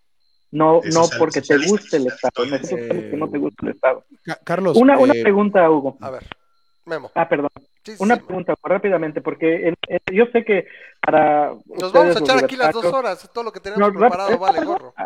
Este, no, eh, podemos matarla y pasarnos a lo que sigue, porque además yo tengo que irme a hacer mi podcast ANCAP. Ok, en sí, algún sí. Una, una, una pregunta para los libertarios Tráetelos para acá. principio de agresión, para, incluso para ti, este, Hugo, pero a, a mí me, me- siempre me ha llegado la, la, la pregunta de hasta dónde alcanza, por ejemplo, o sea, en un caso específico, ¿el principio de no agresión aplica en los animales? ¿El principio de no agresión aplica a los niños? ¿Qué, qué tanto afecta el principio de no agresión a cómo puedes tú eh, eh, establecer el parentesco con tus niños, ¿no? ¿Qué, qué, qué tanto, dónde está el límite ahí? Entonces, este, yo sé que suena muy sencillo, pero para mí tiene muchos asegúnes de los que nunca se hablan. ¿Hasta dónde llega eh, eso? ¿Y ¿Aplica para los niños? Sí, o sea, el, descubrimiento de las implicaciones del principio de no agresión y a lo, a lo mejor nuestras... También hay un tema ahí de convenciones entre, nosotros, anarcapitalistas, a ver, que hablamos de eso. Por ejemplo, el principio de no agresión aplica a los animales no porque no pueden respetarlo. O sea, no pueden en términos de conducta decidir respetarlo. Tú no puedes hacer un acuerdo con un animal, ni siquiera los superiores realmente. No le puedes decir a un, a un tigre que no se come una vaca. ¿No? Decirle, convencerla, argumentarle, y que el tigre diga, tienes razón, el principio de agresión, voy a sintetizar taurina porque si no como carne me muero, pero entonces, Eh, hemos visto, hemos visto la, el resultado la- de, la fall- de la fallida asociación León Gacela. exacto, por ejemplo, entonces entendemos en general que esto le aplica a los humanos, no sabemos o no, o no aventuramos a decir, la mayor parte supongo de aquí, sabemos por qué los humanos son distintos de los animales, exactamente, pero somos distintos, creo que todo el mundo lo reconoce, excepto los muy antiespecistas, ¿no? Pero espero que aquí no haya ninguno. No, no creo. porque es muy difícil, o sea, Si no, realmente ahorita lo corremos. eso sí. todos, yo soy el o sea, todos, Aquí yo soy todos- el Estado. todos, todos los días demostramos que somos Sí, especistas, propiedad. ¿no? Eh, y el en cuanto a los niños, los niños tienen principio de no agresión, pero el, el- cuidado de los niños tiene algunos aspectos ahí especiales. No puedes putear a tu hijo porque el principio de no agresión, pero puedes este, lim- eh, eh, agarrarlo, aunque no quiera, cambiarle el pañal porque no es un humano completo aún. Entonces, esas son algunas de las implicaciones y de las el tratamiento. Hay, hay algunos libertarios muy locos que dicen, no, sí, básicamente los hijos no tienen derechos hasta que ya pueden decidir más cosas, pero mm, están en el fringe. Esta gente Porque está a mí, me queda como, por ejemplo, no sé, si no sé si es de Game of Thrones, ¿no? Pero a mí, por ejemplo, siempre me llega a la mente la imagen del tipo que vivía al norte de la pared que trabajaba con sus propias hijas, ¿no? Entonces, este, básicamente él las, cre- las hacía crecer para poderse este, casar con ellas, ¿no? Entonces, en, en una sociedad anarquista en la que el principio de no agresión se le determina que es al padre hasta que la hija tiene cierta edad, en este caso, en, el caso de una sociedad así, pues a mí se me hace que este tipo estaría perfectamente bien en la, la, em, en la medida de sus este, acciones, ¿no? ¿Tú te imaginas que, y a lo mejor a lo- voy a hacer un Stillman, o sea, un caso desfavorable de mí para luego hablar de eso? ¿Tú crees que en el, en el anarcocapitalismo, en el México de hoy, no van sus vecinos a quitarle a la hija a un padre que se está, la está cogiendo? Yo diría que sí. ¿Cómo? A ver, repíteme la pregunta, no la entendí. Voy a hacer un Stillman, o sea, utilizar una sociedad anarcocapitalista igual que, que no, que no es de las personas más virtuosas del mundo, pero tú te imaginas que un, hij- un padre que está, viol- que está violando o está acostándose con O sus que hijas, vende a sus hijas la- otomíes o no van. demás por Sí, depende- Vamos, vam- vamos a hacer el, el- el- el estereotipo anarcocapitalista y depende cómo las venda. O sea, si yo... Yo me parece que, que es algo común en los, en los ranchos, en, en determinadas este, comunidades indígenas, me parece que es común. Incluso lo, lo vemos en gente que viene de Estados Unidos a, a- a partes donde este, es mm, pobreza extrema y consiguen tener este, a estas niñas adoptadas para realmente llevárselas y pues, pues, este, ¿Es para a- a- prostituirlas o para, o, para, o para casarse con ellas? Para casarse con ellas, ¿no? Oye, ¿Qué Memo, en Estados Unidos? oye, Memo, pero me parece que ese es un punto en contra del Estado, ¿no? Porque estamos hablando de que todo eso está sucediendo bajo la mirada del Estado que se supone que debería estar cuidando y Es que no que- pasen madres. Es que eso es a lo que creo que yo quería llegar desde hace rato. O sea, ok, no tenemos ese ejemplo de esta sociedad anarquista, que es lo que queríamos dilucidar, pero sí tenemos ejemplos de muchos estados.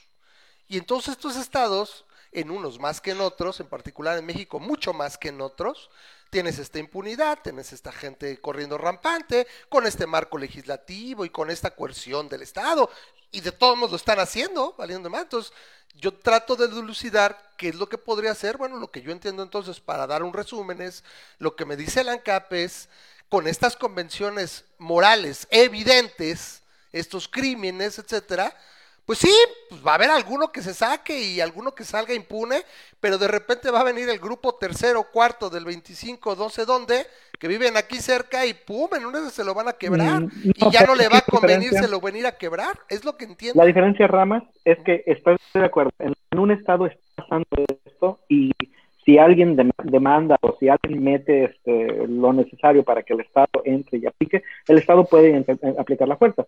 En, un- en una parte, en un- y lo voy a decir de esta manera, espero que no me ofendan. en un Estado anarcocapitalista, este, eso no pasaría un territorio, creo que les va a gustar más que un territorio anarcocapitalista ¿Tú no pasaría no? de nada porque no porque no hay necesidad o sea tú como persona externa no tienes ningún derecho de ir a meter como Pero, el no, otro el derecho, el, me lo- el derecho me lo da Smith and Wesson, ¿no? Entonces tú te No, pasaste pero- de pero lanza, voy, y a lo mejor va a haber no dos, tres, a ver, a ver, lo que el quiero entender es, vecino, creo que el habría, a- habría a dos no o tres, a mí. habría dos o tres situaciones, me puedo imaginar perfectamente, donde si hubo enfrentamiento, se murieron cuatro, cinco, veinte, entonces, pues ya no me conviene también estarme pasando de lanza tan fácil porque el otro va No, pero, pero vuelvo a lo mismo. El, a- el a el tener vecino, represalias, el ¿no? vecino de al lado esté vendiendo a su hija no me afecta a mí ¿Por qué voy a ir a meterme a, a tratar de salvarle a Por la las otras misma hijas? razón que dijo Hugo, habrá alguien que sea un goody goody to shoes, que diga, a mí sí me afecta eso, porque me Pero es parece cruel y ojete, y voy a Pero agarrar mi ¿por qué Smith no? No, y a voy a ir a no. partirle su madre, ¿no? Yo ya no entendí entonces cómo va, cómo va a mantener el orden social el, el, el ANCAP. A ver, Si Hugo. con la buena moralidad. Estoy tratando de, de- de generarle el debate y, la- con y tratar de aterrizar, ¿eh?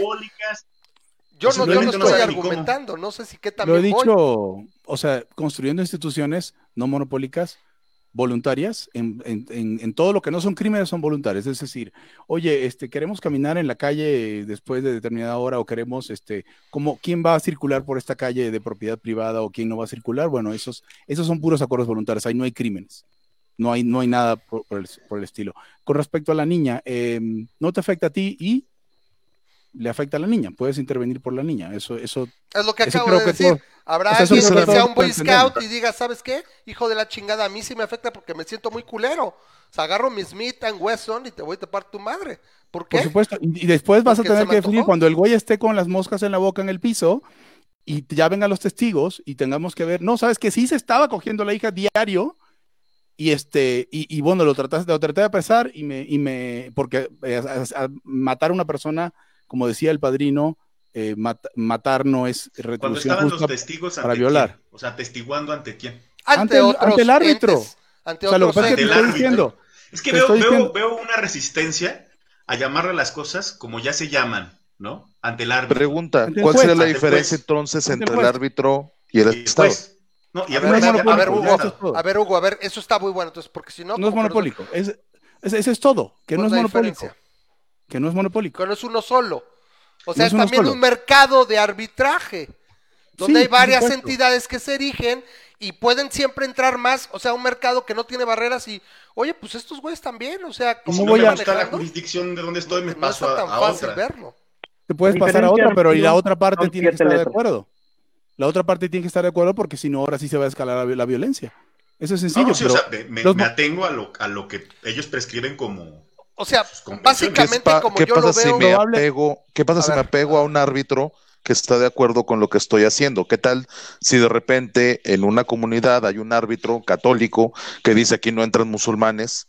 Porque al final del día, ¿qué evita que pase exactamente lo mismo que pasa con cualquier estado? eso puede, y que en algún momento diga, ok, es ilegal que aquí haya musulmanes y se arman los chingadazos. ¿Ahí qué onda? Eso, eso puede suceder. El Estado mexicano dice que, es, es, eh, que aquí es ilegal que haya cualquier cantidad de gente de otros países del mundo y no, y al parecer no parpadeamos por ese tema.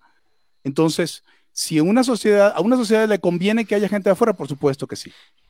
Algunas personas de fuera, otras personas no de fuera. O sea, tendrá que suceder lo que naturalmente en ese mercado de, arbitraje va, va a suceder. Te puedo garantizar que va a ser una sociedad de fronteras abiertas. No, no te puedo garantizar eso. Por supuesto que no.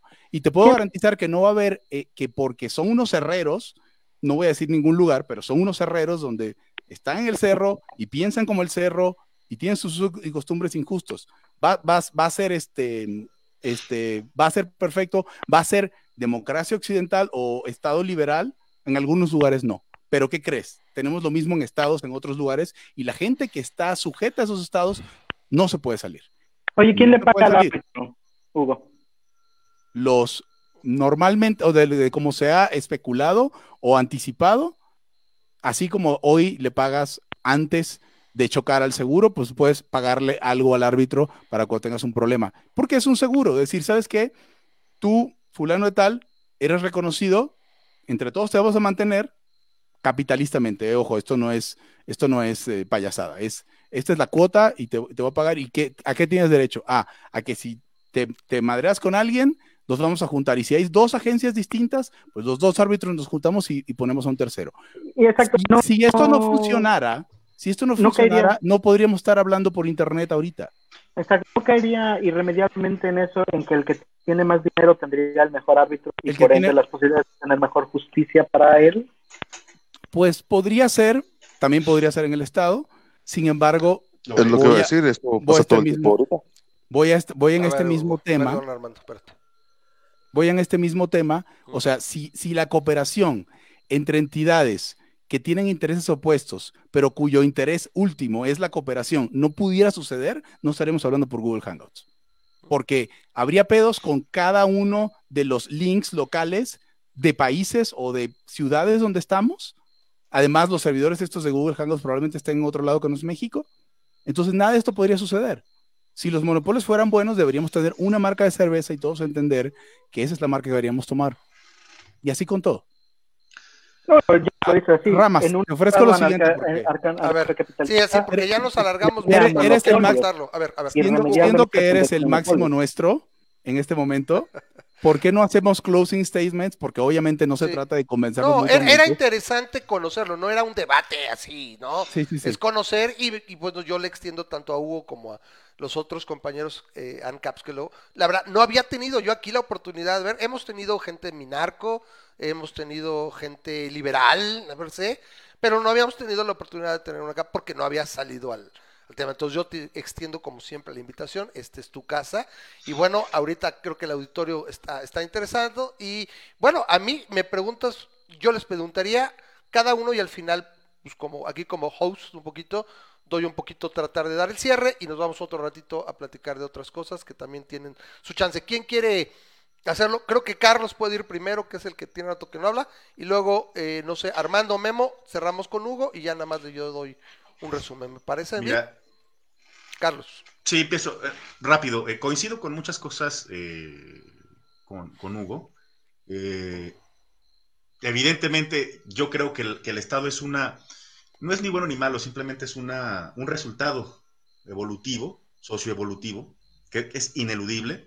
Entiendo que podríamos tener un mejor Estado, estoy de acuerdo con él. O sea, yo en ningún momento he dicho que un Estado es perfecto, mucho menos en el que vivimos nosotros. No soy estatista, eh, soy minarquista, o por lo menos así me pusiste tú, o neoliberalista. Mm, Entonces- No creo que no salió eso. no creo que haya salido en la palabreja hoy. Apa- No te gusta, ya sé que no te No, a nadie nos gusta, creo.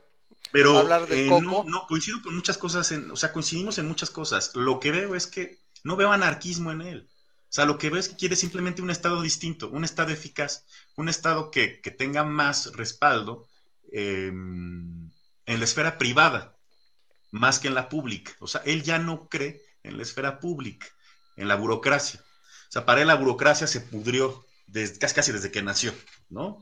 Entonces, no, no veo dónde esté la anarquía. Si quiere institucionalizar, si quiere definir convenciones, si quiere vivir ordenadamente y si tiene, pues bien establecido cómo van a ser esos, eh, cómo se va, cómo va a existir esa coercitividad e, o en el peor de los casos una actividad o, para este, eh, establecer límites, pero se resiste a siquiera a definirlos igual para no asemejarlo con el estado actual. Aborrece al estado, es un estado fóbico.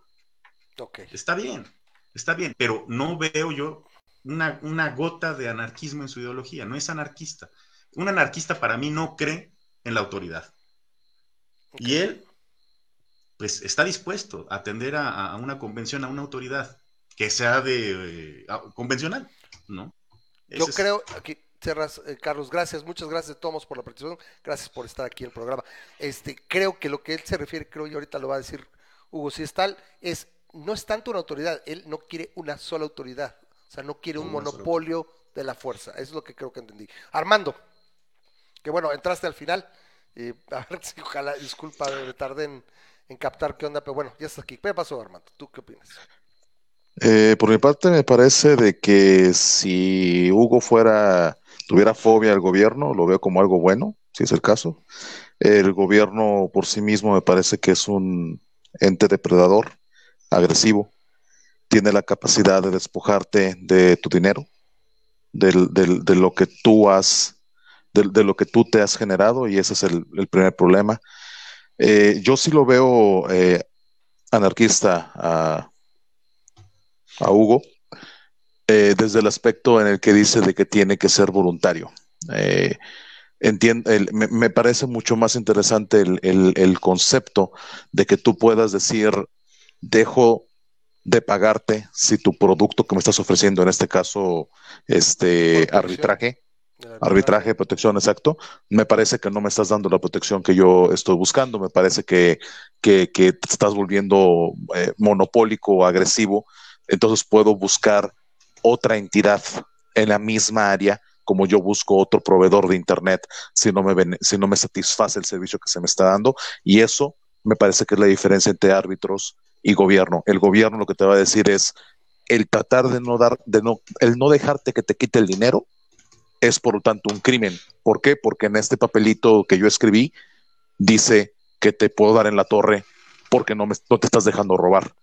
Entonces, me parece que esa es una gran, gran diferencia entre un gobierno y un árbitro, y a mí me agrada mucho la, Ok. las ideas que viene a aportar Hugo, y sí me gustaría que, que regresara en otro momento. Creo que entonces es, voy a corregir, por aquí me dicen es, no es tanto que sea monopólico, sino que sea por la fuerza. Y si algo tiene un solo estado monopólico es el, el uso, el único uso legítimo de la fuerza. Y es lo que no, no le gusta a la ANCAP. Y creo que también a, a cierto punto a nosotros. Gracias Armando. Bueno, a ver, este Memo. Pues así como Armando, a mí se me hace que eh, él no es que tanto que no le gusta el Estado, sino lo que no le gusta es pagar impuestos. y porque ya lo habíamos hablado, este, a mí a mí es eso, a mí se me hace que de la primera Hugo no es tanto que no le gusta el Estado, lo que me parece ser es que no le gusta el, el Estado monopólico que utiliza la fuerza para eso. o sea, lo vaciado es que lo que no ve Armando es que dice, ah, pues yo me gustaría tener árbitros. Ah, bueno, pero pues, o sea, para tener este árbitro, yo elijo este A o árbitro B, este, pues tengo que pagarle. Y él no lo ve como impuesto, él lo ve como voluntariamente a este, a este estado. Voluntariamente le pago a este árbitro, voluntariamente le pago a este árbitro. No bueno, son pues, no, impuestos. espérame, espérame. Yo Es no que, es que sí, ahí sí, ahí sí, ahí sí te voy a sea hacer es mi closing statement. Lo que pasa es que sí está. Bueno, ok, va, va, va. Está bien. Pero bueno, a mí lo que me encanta de es eh, exactamente, muchas gracias, la verdad te agradezco muchísimo que estés aquí, aprendí muchísimo contigo. A mí hay muchas cosas que me hacen falta este, entender más, me gustaría saber contigo, eh, no te gustan los monopolios definitivamente, a mí, a mí me cuesta trabajo pensar qué, le, qué impediría en un, este, en un estado, en un territorio narcocapitalista que se formaran monopolios, porque siento que eso es eh, eh, una evolución que de alguna manera algunos estados, algunos, previenen el- la, la formación de monopolios porque eh, eventualmente ah, en, ciertos aspectos son casi inevitables si no están controlados. ¿no? Me gustaría pensar en eso, me gustaría pensar en lo de, la o que pudiéramos ahondar en eso de la, de la ley, eh, eh, de la justicia, porque lamentablemente a mí me da la impresión, puedo estar equivocado, que en un estado, en un territorio capitalista, el que tiene mejor justicia es el que puede pagar el mejor árbitro en este caso, ¿no? El, o el que tiene puede un pagar estado mejor pasa. no Claro, pero estamos hablando, estamos Bueno. hablando de, de este estado, de, este territorio. Este, me, me gustaría saber un poquito más, no nos da tiempo, ¿no? Pero me gustaría saber un poquito más de cómo podemos prevenir que, que la justicia esté en manera directa a cuánto puedes tú pagar por tu seguridad o, o cuánto puedes, la- el que se imparta la justicia contra el que te robó no sea directamente de yo qué tanto eh, poder de armas y por lo tanto qué tanto capital tengo para tener ese poder de armas contra una persona que a lo mejor yo no tengo más que mi pistolita en la que me defiendo a veces, pero llegan otras personas, me roban y cuál es mi justicia, ¿no? Y mi árbitro está chaqueto, pero no tengo para pagar uno más. Entonces, ahí, ahí se me hace que es directamente proporcional en este en, en cuanto a eso, ¿no? Y, y en general, y, y me gustaría un poquito más este, discutir más acerca, por ejemplo, el caso de a mí de los niños, eh, se me hace muy, muy importante el principio de no agresión porque siento que en un momento determinado consideras a los niños como propiedad, no tú no, pero eh, tiene, o sea, tienes que considerar a los niños como propiedad y en un momento dado los tienes que considerar como personas y dónde está ese límite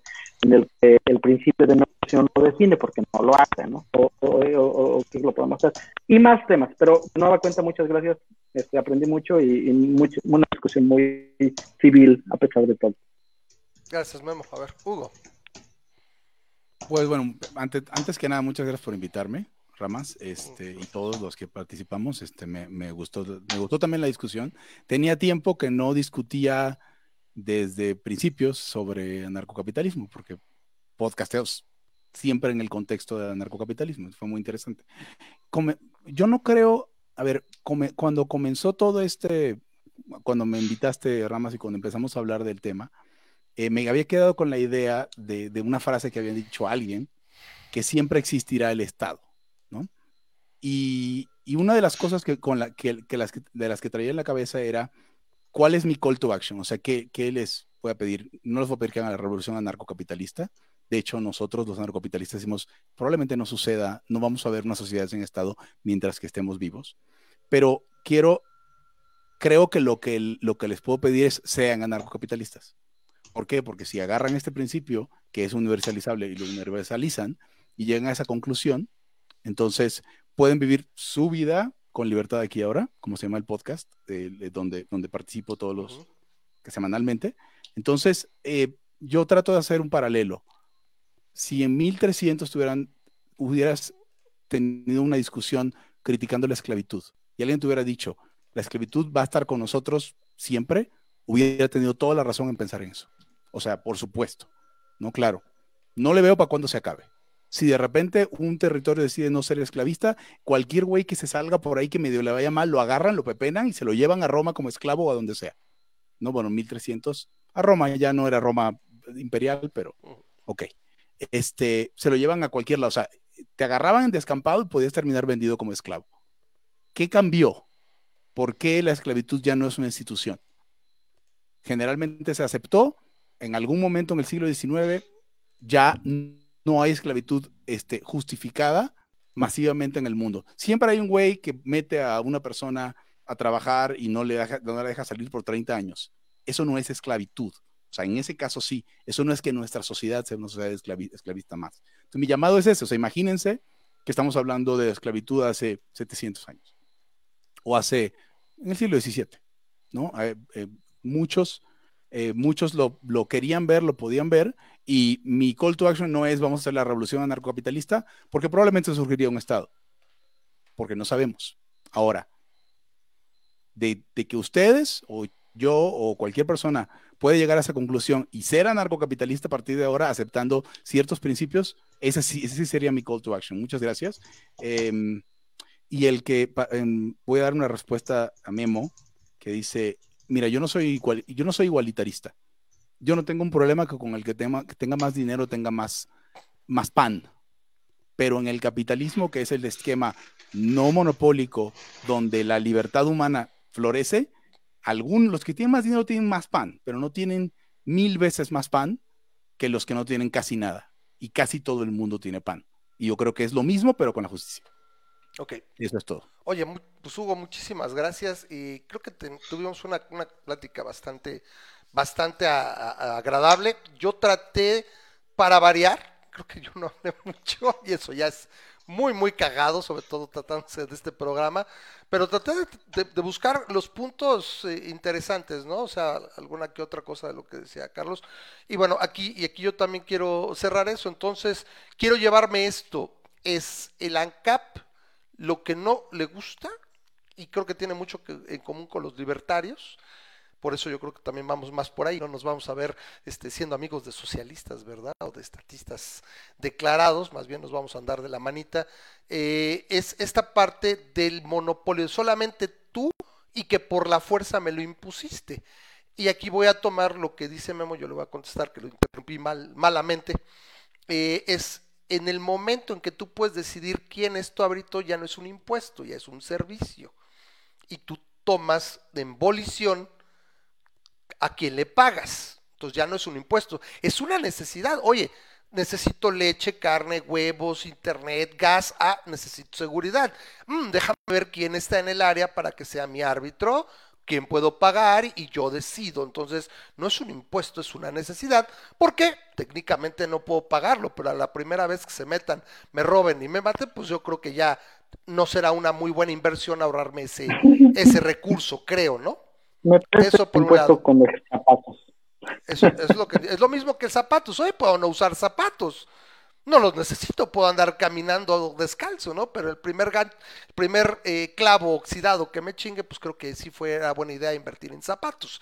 Y no, no solamente hay un monopolio por la fuerza de usa mis zapatos, nada más, ¿no? Puedo ir a, a Flexi o a, no sé, a Canadá, bueno, si todavía existiera, no sé, creo que todavía por ahí existe, y comprar los zapatos que requiero. Y por una, por otro caso, yo quisiera meter mi cuchara, es, creo que los niños no son propiedad ni completamente independientes. Me parece que tú cuando tienes hijos o tienes niños, lo que eres es su protector o su guardián.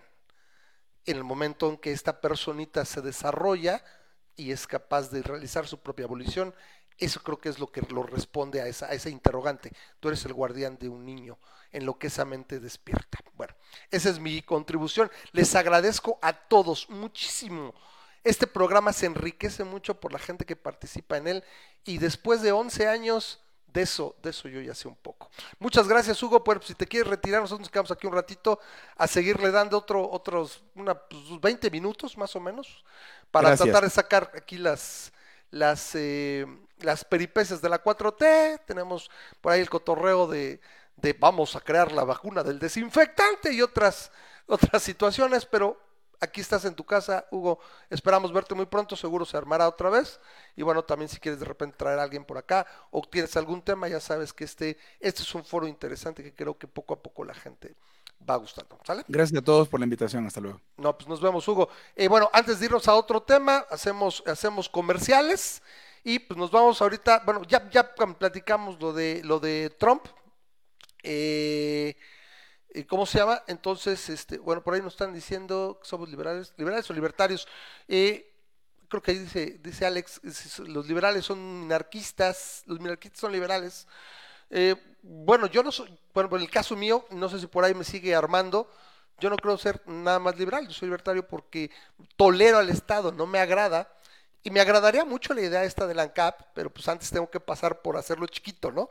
Y ya de ahí vemos, ¿no? Soy escéptico, ¿no? Yo trato de ser escéptico en la posición socialista y su utopía de los pitufos, y pues la del ANCAP con ANCAPistán, ¿no? Entonces, yo creo que sí somos libertarios porque no nos gusta la idea del Estado, y si pudiéramos des- desmantelarlo, pues lo haríamos inmediatamente, pero bueno, mientras lo hacemos, lo hacemos chiquito, chiquito. No sé si por ahí ande Armando, o esté hablando yo solo, no sé si también tú estás por ahí, Armando.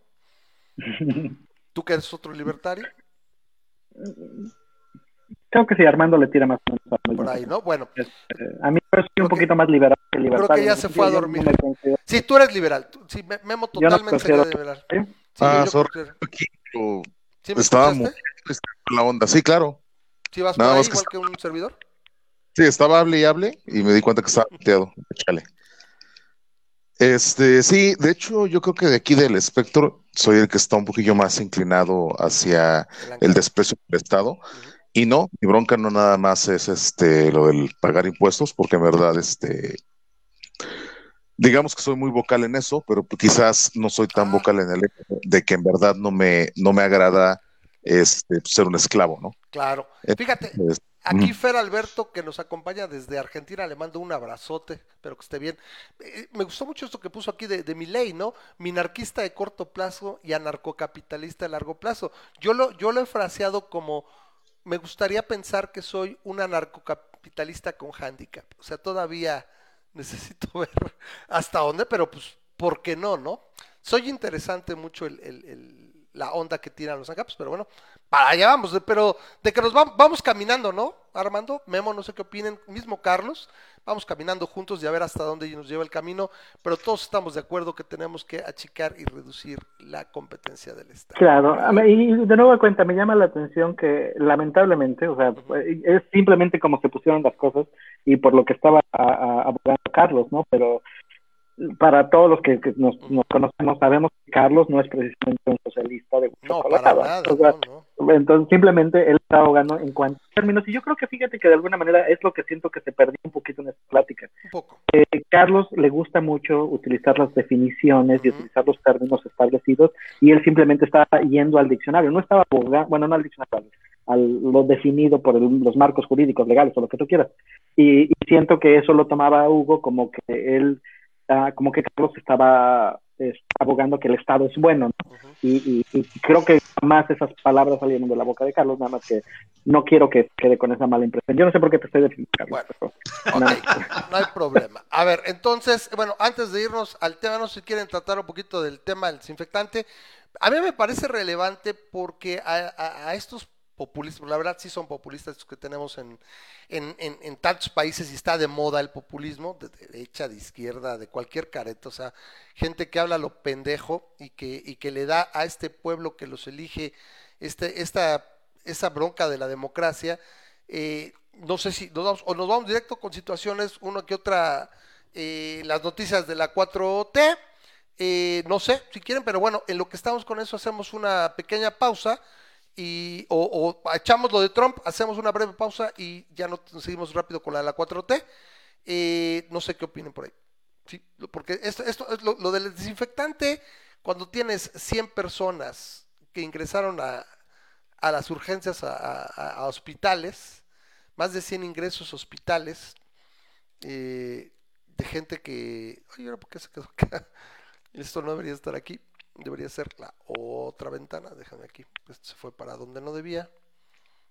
Sí, eh, aquí está esta. No sé por qué acabó acá. Más de 100 ingresados en Estados Unidos tras ingerir detergente contra el coronavirus. O sea, o gente que se lo inyectó, no sé. Más de 100 estadounidenses han tenido que ser ingresados tras ingerir detergente o lejía por las indicaciones que dio el presidente estadounidense Trump. Si se fijan al principio del programa puse ese video en particular. No dice per se el, el presidente Trump, dice hay, hay que inyectarse a ver si jala, pero como que lo, lo lo infiere, supongo que tenía ahí al lado así como, como López Gatel aquí que tenía alguna vez, o en alguna vez lo tiene López, eh, eh, o bueno, el Cacas tiene a López Gatel y le dice, y aquí él le como que hace una inferencia, le dice, oye, ¿cómo ves, no? Si se inyectaran, pues, pues es muy bueno, ¿no? Para matar el coronavirus, y si lo tomaran o lo ingresaran, ¿cómo iría? Y la gente, como lo hizo con la, la hidroxicloroquina, creo fue hace un mes, no sé, corrígeme, Memo, o creo que sí, y, y- y se acabó y la gente, o sea, tienen que entender, y es el problema con tener gente tan verdaderamente ignorante en puestos de poder. Vivimos, eh, lo, ahora sí que la, la himneptocracia o lo que sería la idiocracy, que tienen influencia muy cabrón y, y- y eso a veces no lo ven, ¿no? Y ahí está la gente, o sea, lo- los, los aspirantes al premio Darwin, ¿no? No sé si alguien quiere comentar algo. Pues mira, el, el problema es este, eh, desde el punto de vista razonable, es que hay, eh, primero, eh, eh, tu voto tiene consecuencias, ¿no? Y, y este es el hecho de que las palabras de un presidente tienen consecuencias y hay, hay ciertos presidentes de este lado de la frontera y de aquel lado de la frontera que parece que se les olvida eso. Eh, eh, es el caso específico del CACAS diciendo, salgan ahorita y abracen y, y, y, y- vayan a la fonda de la esquina y todo, porque la gente lo va a hacer a pesar de, de la situación en la que estábamos en ese momento, ¿no? Es el caso de este menso. Ya pasó que él dijo lo de la hidroxolociclina o como se diga eso. Hidroxi, Y creo que este- hidroxicloroquina. No, ahí va a salir seguramente Will a decirme que no la caguemos. Exacto. Entonces, este, ya, ya dijo eso y hubo personas que se murieron porque lo siguen, este, a- ya sabes, a, a todo corazón y, y, y le creen lo que diga. Entonces dijo, ah, me los voy a tener y lo que sea. Y ahora esto del, del bleach me, me suena que este que, que, que ah, o sea, casi casi quiero ver si está en Snopes o en algo así porque eh, lamentablemente sí salió Lysol diciendo dejen de, Sí, o sea, no sí, se inyecten este desinfectante. Este, salieron este, reportes de personas que lo hicieron. ¿Cómo es posible que en este tiempo haya ese tipo de personas? Y pues lo más que la hay.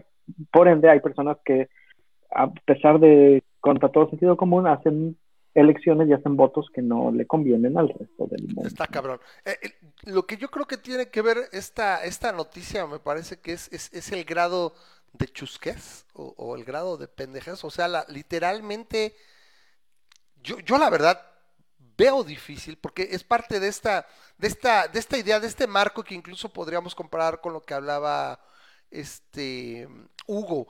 O sea, esta idea de, güey, un detergente no se ve apetitoso, huele feo, va en contra de todo, de, de millones de años de evolución que dice, no tendría por qué inyectarme esto, por qué tomarme esto, ¿no? O sea, lo hemos sabido de- desde que crecen. Creo que lo primero que haces es checar y decirle a tus hijos, o te dicen no guardes eh, productos de ese tipo en, botellas de refresco, etcétera, porque como niño sabes, pero lo aprendes. Y que simplemente porque algo le diga, oiga, es que sabe que tirarse de un puente le va a prevenir a usted el cáncer. Tírese de un puente, 20, 50 metros hacia el concreto. Oye, contradice todo lo que he sabido toda la vida desde que me llevaban al kinder. No, pues yo creo, lo dijo el señor Trump, yo creo que sí, ¿no? O sea, es verdaderamente el grado de imbecilidad está rayando ya en, lo, en lo, ahora sí que raya en lo imbecílico, es verdaderamente brutal, ¿no? Bueno, no sé, eh, si quiera comentar algo por ahí, Carlos o, Armando, que están por aquí todavía. ¿Quieres hablar rápido del coronavirus? Pues no sé si quieren comentar esto. Sí tenemos la parte de la Bueno. vacuna. eh, antes de, de decir, entonces, este, bueno, nada más Como siempre, bueno, ahorita que estamos todavía rápido, lo comentamos porque luego se pasa. Estamos, eh, bueno, resulta que está caído, pero bueno, está caído el Patreon, pero bueno, de todos lo, lo comentamos. Bueno, está caído, down for maintenance. Pero bueno, si quieren, si les gusta el programa, si la gente, si tenemos gente que está visitando el programa por primera vez, si de alguna manera les está agradando el programa, les gusta el, el show, bueno, pues aquí pueden, pueden eh, patrocinar el programa desde un dólar en patreon.com, diagonal masa crítica, pueden hacerse patrocinados del programa y pues ahora sí que eh, unirse a, los que hacen posible que tengamos estas emisiones cada semana. Es mucho, muy, muy agradable. Yo agradezco enormemente las contribuciones, las, las aportaciones total y absolutamente voluntarias, sin ninguna coerción de la gente que hace posible el programa. Entonces, pero bueno, pues hoy está, está, eh, está caído, está mantenimiento, pero ahí está. Lo pueden ver acá, es patreon.com diagonal masa crítica y ahí pueden eh, a- patrocinarnos por desde un dólar al mes. Muchas, muchas gracias. Bueno, eh, vamos, entonces, eh, ¿quieres platicar? Bueno, un punto de partida era lo que yo comenté en el chat, porque para los que no sepan, bueno, también eh, la comunidad de masa crítica tiene un grupo donde incluso en estas, en estas épocas de hacinamiento, de aislamiento social, se sigue y se mantiene, se enriquece la milenaria tradición de la convivencia social. Entonces, eh, por ahí estuvimos en el grupo eh, y yo mandé una, una noticia que está por acá acerca de lo que escuché el día de hoy en... eh, para variar no la tengo aquí a la mano, eh, ahorita la saco, de una posible vacuna que está siendo desarrollada por medio de la Universidad de Oxford en conjunto con inversionistas de Reino Unido y demás, y que se plantea, acá, déjeme rápido, este, ya tengo la, la nota, nada más que para variar, no tengo aquí un Facebook abierto, ya tengo este por acá, espérame, espérame, aquí está. Esta, esta, aquí está, esta vacuna, eh, lo que dicen los investigadores de la eh, Universidad de Oxford, es que podría, si sigue todo como, ta- como, como prevén que va, es, y es un podría, aquí la tenemos, eh, podría estar lista en septiembre y es tremendamente rápido, sobre todo si consideramos que realmente como que el banderazo de salida para analizar, eh, investigar y, todo lo que representa el desarrollo de una vacuna para el coronavirus COP- SARS-CoV-2 inició a principios de enero, o sea, estarías hablando de nueve meses siendo generoso. Y es mucho. Lo que dicen es que esta, esta vacuna está en un periodo ya, que ya pasó el periodo de pruebas en animales de manera muy exitosa. ¿sí? Me parece que no sé si en, en bonobos o en no sé qué tipo de macacos. Entonces, eh, lo que explicaban ellos de por qué va tan rápido su desarrollo en particular es que esta vacuna eh, está basada en investigaciones previas con otros coronavirus. Memo, me parece que tú eh, eh, preguntaste si había vacunas para coronavirus.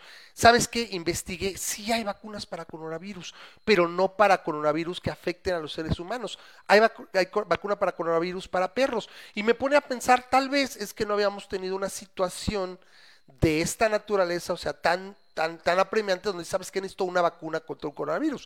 Pero per se, el virus no es, no es no susceptible de generar una vacuna para, para, para prevenirlo. Entonces, sí hay, simplemente no hay de los humanos. Ese, ese, ese es mi, mi punto. ¿no? Es- es- es lo- lo los primeros coronavirus fueron este, identificados en 1960 o en la, en la década de los 60. Desde entonces ya, ya, ya se tiene, y de hecho está la familia o la subfamilia de los alfa coronavirus, beta coronavirus, gamma coronavirus, y este, y creo que hay siete es- específicos que afectan al ser humano. En- y este, entre ellos el resfriado común, el este. No, me parece, espérame, el- según yo el resfriado común me parece que son, son dos, dos rinovirus. Son el resfriado común y Mm. otros son rinovirus, no son coronavirus. Hay un Generan coronavirus que tipos, tipos de resfriado, pero no el resfriado común me parece, es un rinovirus el, el resfriado común. Bueno, a lo mejor puedo estar equivocado. A mí me parecía que un coronavirus, el coronavirus el de un coronavirus. Pero bueno, el punto es. Am, uno fuerte, uno que, que realmente afecta a- al ser humano, desde China se identificó por ahí del 2002, que es que lo conocemos como el SARS. ¿no? Entonces, este, ya llevamos casi dos décadas con, este, tratando de alcanzar una vacuna para ese tipo de, de virus y pues lamentablemente no, no hemos producido nada, ¿no? Y en ese mismo sentido tampoco tenemos evidencia de que podamos desarrollar inmunidad este, a largo plazo contra ellos, ¿no? O sea, es, es raro que te enfermes de catarro tres veces, este, que, que en tres meses seguidos, ¿no? O sea, de alguna manera hay una inmunidad, pero que a lo mejor a largo plazo no se mantiene, ¿no? Entonces, este... Por eso, el- por eso te colocas cada año en base a las, las predicciones es- de la estacionalidad. Ajá, eso- ¿Por qué? Porque también, por un lado, no, el virus muta y por otro, también la inmunidad decrece en esos meses. O Sí, sea, sí, sí. Es- esa es la influencia. La influencia me parece que es una bacteria, pero a, a fin de cuentas. No, no, la influencia es virus, gustaría- es virus. La influenza también es virus. A mí me gustaría saber que tenemos contra coronavirus vacunas y no las tenemos. Gustaría saber que tenemos evidencia de que lo podemos producir y la verdad, por eso, por eso me, me considero pesimista en ese sentido. Este, no, no por este, no por querer ser pesimista, porque ser- ser- que, me gusta el gloom, ¿no? Pero el punto es, yo no veo evidencia de, de que eh, hayamos podido eh, contra los coronavirus en específico encontrar una vacuna eh, eh, que, que nos afe- que nos, eh, nos Que sea efectiva. Que nos a proteja, o sea, que sea viable. ¿no? Porque podrían decirte, este- mira, yo creo que, que a lo mejor te, te produce inmunidad o produce anticuerpos que te van a proteger seis meses. Yo creo que sería fantástico. Pues, Sabes que cada seis meses hay que vacunarse hasta que también puede erradicarse, así como el sarampión, además eran enfermedades erradicadas, entonces ya te la vas llevando. Pero eh, creo que podría ahora- ser, ¿no? Te, te mandé la liga del, del, la- de lo que del, del, diagra- del diagramita que me gusta para ver en, en dónde estamos y qué es lo que está pasando. ¿Dónde la Le mandaste? agregaron ¿Por el mensajero? por el Hangout y por el Facebook. Este, te lo puedo mandar otra vez. Mándalo por, Pero- el, ajá, por el Face. A ver, ¿dónde lo dejaste? En lo que se ponen de acuerdo con el link, me gustaría comentar de que la primera vez que escuché esto del coronavirus en Wuhan y eso, a mí se me hizo muy chistoso el, el término coronavirus, porque precisamente como he tenido perritos por muchos años, este es, el- es una de las primeras vacunas que le pones, Ujú. parvovirus y coronavirus. Dije, ah, mira, como la del perro. Y fue así como que la el recuerdo que tengo de eso. Entonces, a mí se me hace buena no sé, como un buen presagio el hecho de decir, bueno, pues si ya se ha logrado con los perros, pues probablemente también ten- eh, tendremos alguna diana, alguna forma de hacerlo con humanos.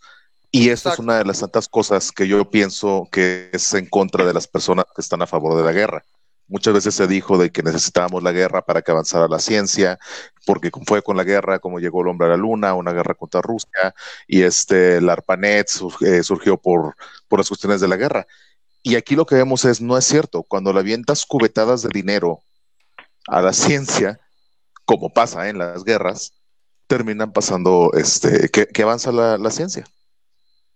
Ok, yo, yo estoy de acuerdo con eso. Este, Claro. Ahora, lo que yo quería llegar con lo de esto es, parece, y, y lo hemos, nos funciona para todo lo demás, parece ser que el consenso científico, aquí sí hay una homogeneidad, es que sí puedes desarrollar una vacuna. O sea, no he escuchado ninguna autoridad sanitaria y, e investigadores, y he leído, o sea, güey, todos hemos leído un chingo y estamos todo el tiempo pensando en coronavirus, y en ningún momento he escuchado que sea, que no vaya a pasar.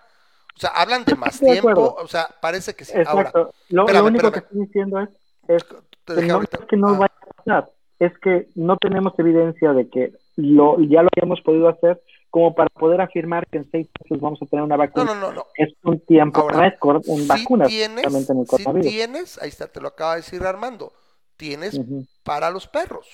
Sí está, y hay vacunas. ¿no? Ahora, es un organismo distinto, pero a lo que me refiero es, yo quiero pensar, no lo sé, habría que investigarlo, ¿por qué no hay de coronavirus? A mí me da la impresión, por lo que he estado leyendo y escuchando, es, es simplemente no la habíamos necesitado. O sea, hay investigación de coronavirus, incluso eh, de lo que le tiraban a Trump hace poco, era de que hubo indicios, señales y alertas desde 2017 que estaban poco preparados el CDC y otras tantas situaciones de investigación alrededor del mundo, muchas de ellas financiadas por el dinero de Estados Unidos, y que no estaban preparados para la siguiente, el siguiente outbreak, ¿no? La siguiente epidemia o pandemia. Y él pues las fue echando para atrás. Que dicen que con un poco incluso de, eh, de inversión, se hablaba de 500 mil o un millón de dólares, o sea, se hubiera podido mantener una investigación por ahí un par de equipos en, me parece que Suiza, que ya estaban investigando desde 2016, 2015, desde el MERS, creo, que es otro coronavirus, y estarían mucho más avanzados para poder aplicar ese conocimiento y desarrollar la vacuna más rápido. Si no son tanto nada más los protocolos, sino también poder llegar primero a candidatos para después experimentar, porque no conocemos tanto del coronavirus, ¿estamos? Entonces, lo pero, que- pero no ignores el hecho de que ha habido coronavirus como el SARS, donde sí hay personas que requieren, bueno, sí, de que la necesidad de crear una vacuna contra el coronavirus como el SARS existe, existe. Bueno, de tú, lo, no tú ves y ya no viste cuánta gente se infectó y murió del SARS, es minúsculo comparado con este, ¿eh? fueron Ah, claro. los dos, el SARS aún más, el del Medio Oriente es, es tremendamente Pero a lo que me refiero, no podemos decir que no se ha querido Yo, hacer. no, no, ¿sabes? yo lo que escuché es, se contuvo la epidemia, murió, o sea, el brote se acabó y ya, dices, ah, pues ya chido, güey. O sea, acuérdate que esto, y esto sí lo hemos platicado en otros, en otros programas, esto es, y bueno, voy poniendo tu, tu, gráfica, Memo, esto es de un aspecto de eh, costo-beneficio. ¿sí? Por eso se produce mucho y se investiga mucho hipertensión, eh, obesidad, cáncer, etcétera, porque son muy prevalentes dejan- y son muy, muy comunes, ¿no?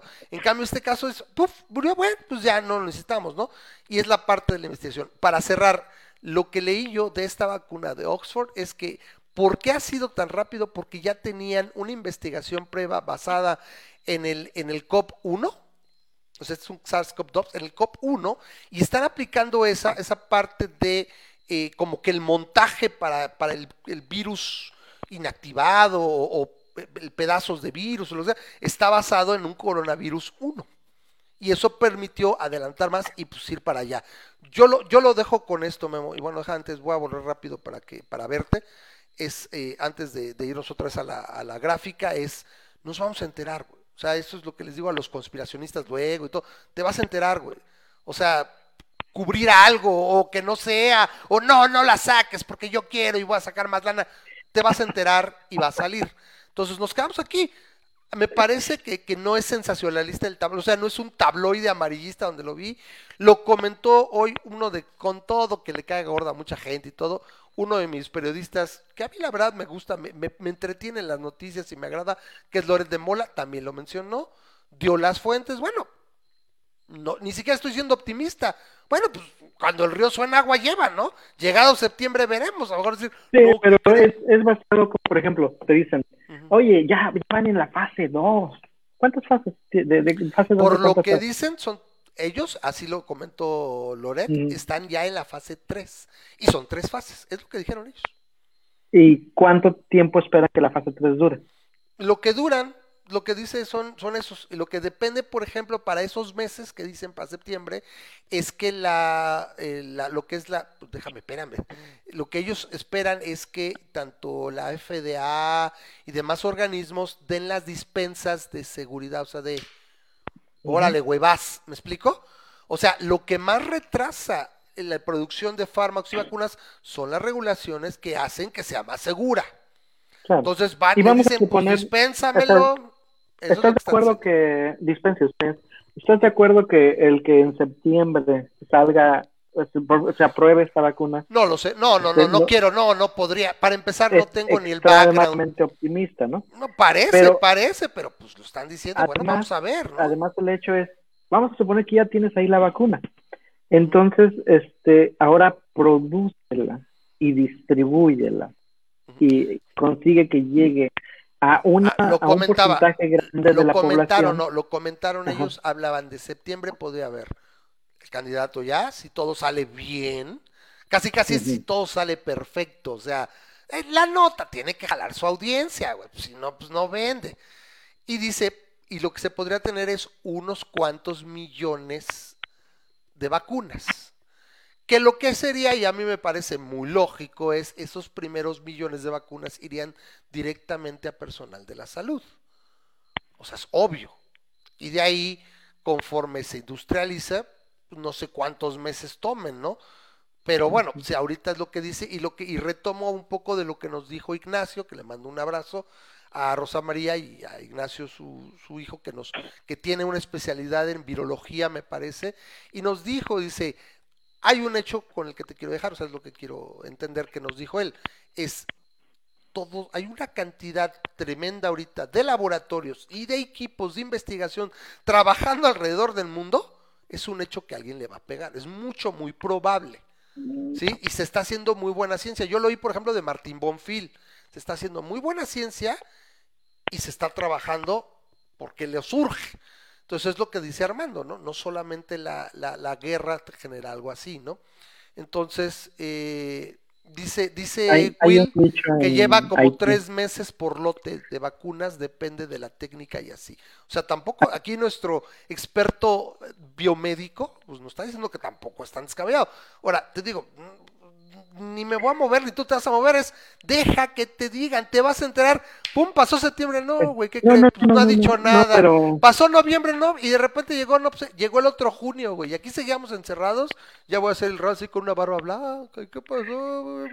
Pues ya podemos salir, Hay- porque ya está la vacuna, Hay un ¿no? dicho en Haití que es que ah, no puedes Ley de Brooks, Pedirle- ley de Brooks, ley de Brooks. no puedes pedirle a Ley nueve mujeres, déjalo digo, no puedes pedirle a nueve mujeres que tengan un bebé Más en rápido. un mes, ¿no? O sea, no puedes agarrar nueve mujeres y producir un bebé en un mes, ¿no? Ley de Brooks. Entonces, este, no es necesariamente lo que pasa aquí, pero bueno, mi, mi punto no es tanto ese.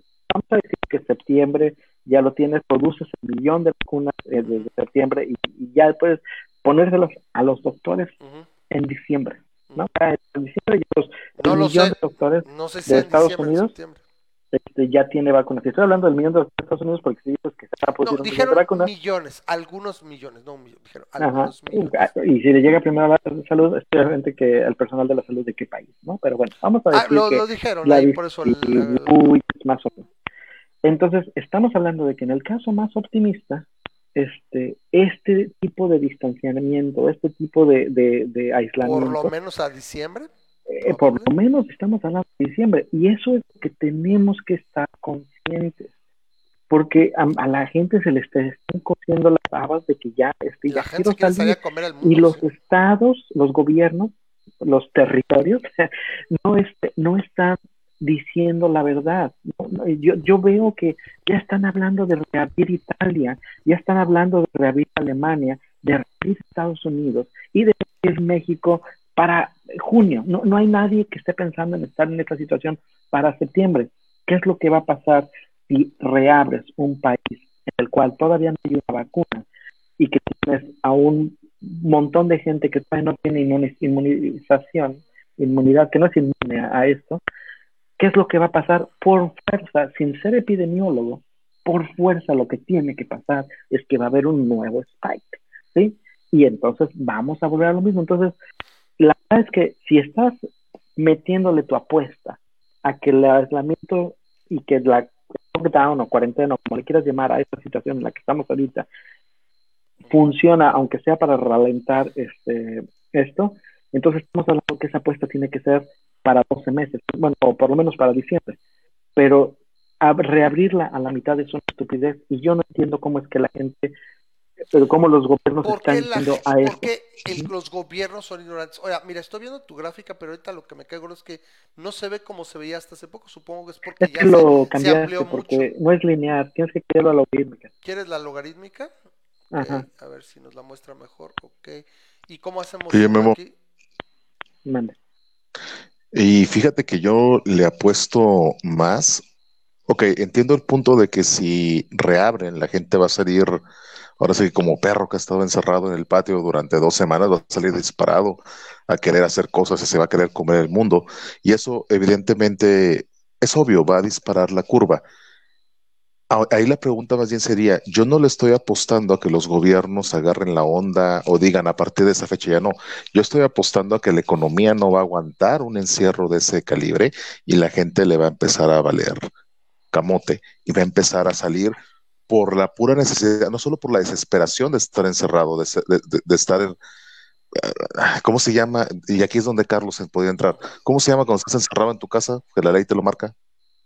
Arraigo Ah, domiciliario. la, la arraigo domiciliario o el toque de queda, ¿no? También. Exacto, o sea, parece esto toque de queda, arraigo domiciliario. Entonces la Arraigo, gente, arraigo. ándale, no va a aguantar, no va a aguantar esto y se va a empezar a, salir, va a levantar el pico y algo me dice en el fondo que el gobierno va a terminar hablando con los medios de comunicación y decir, ¿saben qué? Ya déjenme hablar de este pinche tema. Va a pasar lo mismo que pasó en otros sexenios, por ejemplo, con las muertes por el crimen organizado. Tú decías, los números decían que íbamos al triple, pero ya no lo veías en la televisión. Y simplemente decían, bueno, pues este, así es la vida. Gente se muere y ya seguimos viendo A ver, televisión abierta y así. algo, algo Yo que yo quería coincido con- comentar. A ver, Carlos, Carlos, sí, a ver. Yo coincido con Armando, eh, por lo menos conmigo, como ya habías mencionado, Gerardo, no soy una persona muy social o que salga mucho, y había presumido que una cuarentena yo la podría aguantar, y ya O sea- en serio está cabrón. y ya estoy que me lleva la chingada, cabrón. No por no, o sea, puedo salir, sino que no, ya no, ya no me siento libre, o sea, no me siento con, con esa libertad que, que me daba, pues, cierto nivel de plenitud. Y todavía puedo darme la oportunidad de salir un poco bien protegido. No lo hago por seguridad y por responsabilidad, Eh, pero ya no aguanto. Entonces, coincido con, con, con Armando, o sea, va a llegar un punto en el que, independientemente de las circunstancias técnicas, la gente va a decir, hasta aquí, cabrón, y me vale madre si me contagio. Porque ya no aguanto. Estoy desesperado. A ver, lo que yo quería retomar aquí es esto que comenta Will, y creo que eso sí es, con medidas de bioseguridad no hay tanto pedo. El problema es educar a todos estos simios. Y concuerdo, es el pedo. O sea, lo que se mantiene a la hora de que controlas el pico, empieza a bajar y todo, y pasa cierto tiempo. Espérame, no estoy diciendo que vaya a funcionar súper bien, es lo que se supone que deberían de hacer, pero ni siquiera lo están diciendo. Es, sí, güey, va a salir y debe ser mantener el cubrebocas, mantener la distancia, pero la industria se va a reactivar y todo, y todos vamos a ser japoneses, y desde allá, oye, que quiero reabrir los restaurantes, güey, pues vas a poner acrílico y vas a poner así, y ver un grado normal, y al cualquier momento que haya brote o algo, pum, cierra, cierra, cierra, aísla, y ahí vas de a poquito. ¿Por qué? Porque como dices, pues no puedes estar. Es lo Pero que yo estoy de acuerdo contigo en eso. El único que está solucionando a los niños.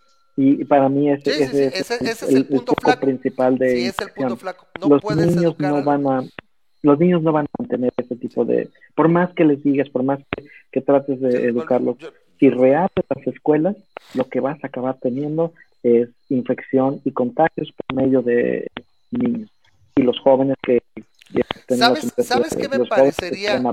súper bueno en el cuanto a, a producto o servicio nuevo y medorable. ¿Sabes qué? Llega el gobierno y primero de junio todos a la escuela y que hay una cantidad importante, padre, oye, güey, yo no quiero mandar a mi hijo, güey, y que hay escuelas, al menos las privadas, ya sabes qué, güey, half rate, te lo doy desde la casa, ya vete la llevando. Yo te lo recepto, te la sigo viendo y te doy 50% de descuento a huevo, güey. Órale, va. Ya nos la vamos echando y a ver quién quiere mandar a sus hijos y a ver quién no. Ni pedo. Y conforme el pedo. Ahora, algo que yo quería cerrar con lo que decía Armando, y ese es el problema, es, lo ha dicho Dawkins en varias ocasiones, lo dice Tyson, Neil deGrasse Tyson, es, tú puedes estar en desacuerdo con la realidad, el problema es que la realidad no va a estar en desacuerdo contigo, o sea, es, tú puedes ignorar la realidad si quieres, pero de todos tarde que temprano, te va a dar en la madre la realidad. Entonces, oye, pues sí, ya no van a hablar los medios y todo, pero la gente lo va a ver, o sea, un pedo, o sea, si se dispara y te vale más, si la gente sale y vas a ver lo que Guayaquil, pues eso, pues estamos en una sociedad orwelliana donde todos tienen cámaras, güey, se va a saber, se va a ver, va a ser obvio. Es tremendo lo que pudiera ocurrir, ¿no? Entonces. Es eso, es el, el detalle, ¿no? Me gusta ver una, una- un comentario que dice Fer aquí. El encierro tiene efectos psicológicos muy graves, no es algo que se pueda mantener mucho tiempo.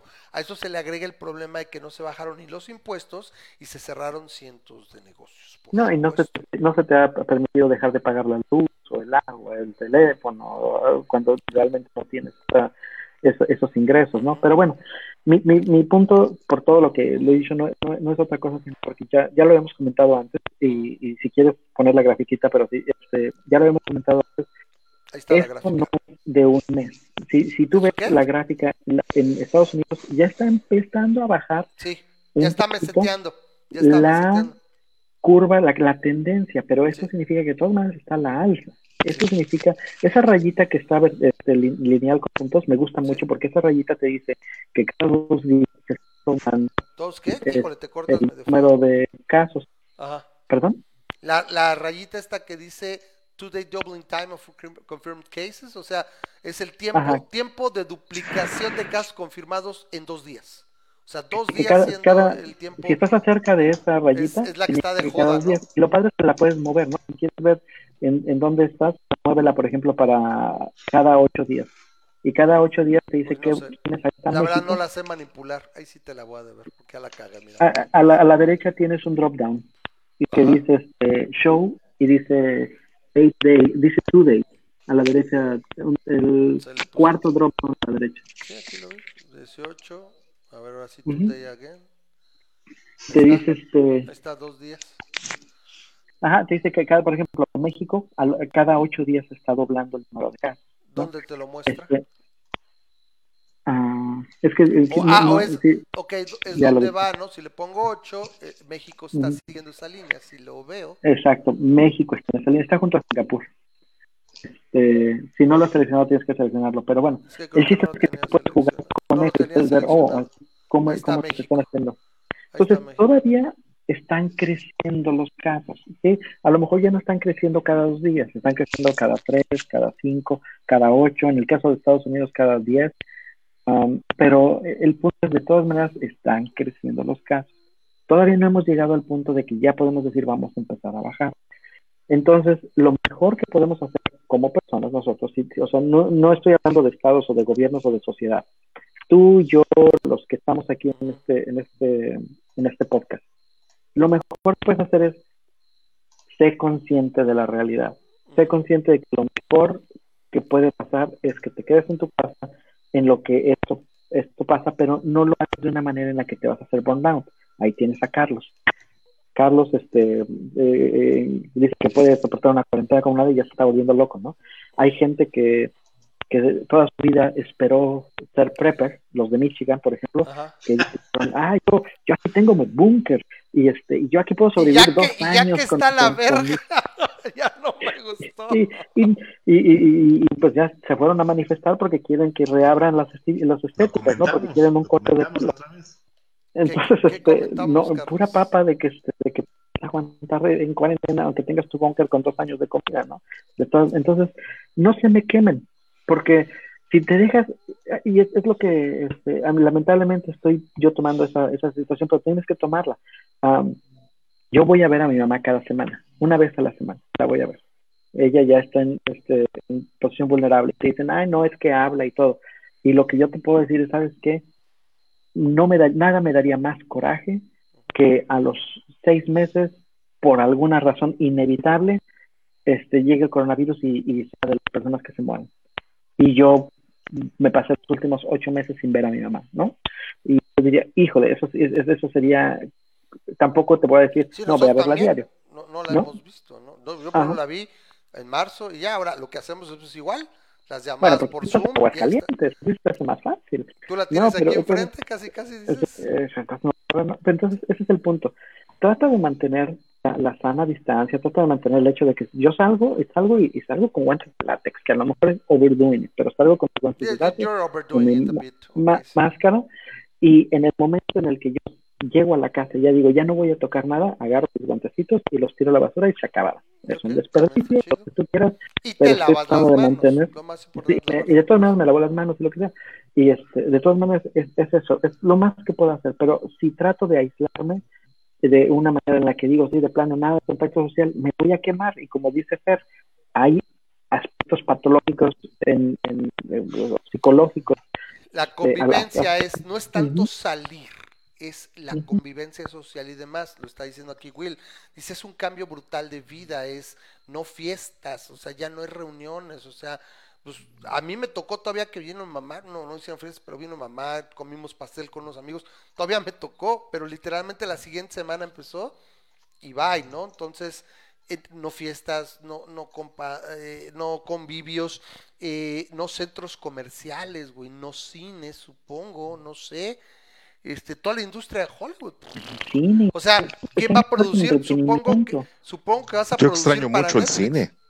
Yo, Yo también. yo leve, ¿eh? yo leve, o sea, todavía no tanto. Y yo voy mucho al cine. Era de yo- mis pocas salidas, era de mis pocas salidas. Algo que le estaba comentando este, hace rato es de que, o sea, los preppers y eso, muy acá de, no, sí, estamos listos para todos y que se vaya todo el carajo. Así de, créeme que nada, nada nos preparó tanto para esta pandemia que ser ingenieros, ¿eh? Claro. Porque estamos con otra, con otra pinche tela. Como los diseñadores gráficos, ¿no? Así como Norbert también, que es Que, que no, no, na- na- na- nadie está mejor preparado para comer que los diseñadores gráficos. Entonces, este, ellos A huevo. Es, es algo. Que, que yo asimilo a, a- a, por ejemplo, eh, tener un Ferrari no es tener el Ferrari nada más, o en muchos casos no, no lo es, sino tener el dinero para mantener poder Ferrari, comprarlo. claro. es lo que ya posteriormente da la satisfacción. Y No es que, que pueda, que, que tenga yo la, la posibilidad de salir a fiestas, que tenga una vida social impresionante, que tenga una apertura eh, social excepcional. No, es que estoy impedido de, de ahorita desenvolverme y es lo que me está matando, es lo que me está asfixiando, ¿no? Claro, es difícil. aunque no sea muy social. Correcto. Dice, no, no sabes lo que tenía hasta que lo vi perdido. Exacto. Está, está culerísimo. Bueno, esa es, es la situación. Aquí dice Will también, dice, un amigo anestesiólogo es mucho más pesimista, lo que estábamos comentando. Dice, comenta que fácil estaremos como Ecuador. Eso por más que los, o sea, a diferencia de que esto hubiera ocurrido, ya no digas en la década pasada, hace 20 años, es bueno. Pero ahorita estaría muy cabrón, o sea, se va a ver. Si ves lo de Ecuador y pasa aquí, se va a ver. Y dicen que ¿Qué va a vas a hacer? pasar. ¿Cómo lo vas a ocultar o dejar de hablar? no puedes evitarlo. Y, y es que no sabemos, por qué modo, tenemos que a- a- a- a- a entender que esa es la situación y, y, y no puedes, por más que pu- quieras encerrarte, no vas a poder encerrarte. Dice, dice Fer, dice, yo corría dos veces a la semana y ahora estoy por enloquecer. Y pues lo que yo te voy a decir ahí, Fer, es, este, yo, yo me salgo a correr, este, aunque se supone que no lo hago, pero me salgo a correr, me pongo eh, tapa, cubrebocas, este, y procuro no tocar absolutamente nada. ¿Y qué crees? Hay gente corriendo que la ves y te cambias a la otra banqueta para que puedan pasar, cada quien pueda estar haciendo su ejercicio, porque si no lo haces, mm, te vas a deprimir. Y como tu amiga, que no puede dormir porque Pues, está es lo que dice Will, o sea, es con, con bioseguridad, pues te la vas llevando y es el cambio. Hasta como dice que hay una vacuna, que hay una situación, en ese momento podrás ver un retorno. Y bueno, yo esperaría que al mundo le diga, ay güey, una llamada de atención y pues que estés más atento, porque sí hubo señales, sí hubo advertencias de que pudo tomarte esto, sobre todo a las partes de, de- de las autoridades, no necesariamente los gobiernos, o sea, las autoridades médicas, científicas y demás, los tomó parece que por sorpresa. No, el coronavirus parece que no es diseñado. Eso lo platicaremos la próxima semana, ya súper, súper tarde. Sí, Fue un es- programa este, muy bueno. Comentario rápido. el comentario rápido. Es, ojalá que podamos tener un invitado que sepa de, de coronavirus la próxima semana. No Este, sé, tengamos a... Déjame ver. Es- es que es Martín podría hacer algo bien interesante, pero la cosa es que... No, no, es posible que, te- que, que tengamos un Ah, no seguro, pero Ah, me pues, este Sergio, el que tra- el que trabaja aquí en, Ah, Ignacio, sí, sí, en el sí, script. hijo de Rosa Ah, entonces este Claro, claro. ojalá que podamos este que sería Tiene, tiene padrísimo. especialidad en virología, algo nos servirá. Y si el tópico que tenemos plan- planeado para hoy, pues lo dejamos para la próxima semana, lo de que si los pobres pueden salir de pobres por sus propios Ah. Bueno, eh, Ed, quiero, porque dice aquí su comentario me hizo gracia, dice, es, su es mi momento de brillar, dice Ed. Dice, comencé a realizar ayuno intermitente en diciembre, 16 horas continuas sin probar alimento, Corona no lo tomó por sorpresa. Está cabrón. Bueno, pues ya no tiene mucho caso. Este, teníamos noticias de, del, de, de Monsieur Cacas. Entonces, bueno, rápido ponemos aquí a ver, eh, porque nos íbamos a, a esa rápido. Entonces, la- las damos. está más, está más loco de lo normal ya también. Sí, rápido, nada más damos un par, que son canijas. Yo traigo dos. Hacemos así rápido la sección y este La y con eso nos despedimos, así como las mangas del chaleco, ya, ya hice un copyright de ahí, pero bueno, vamos, a- vamos para allá.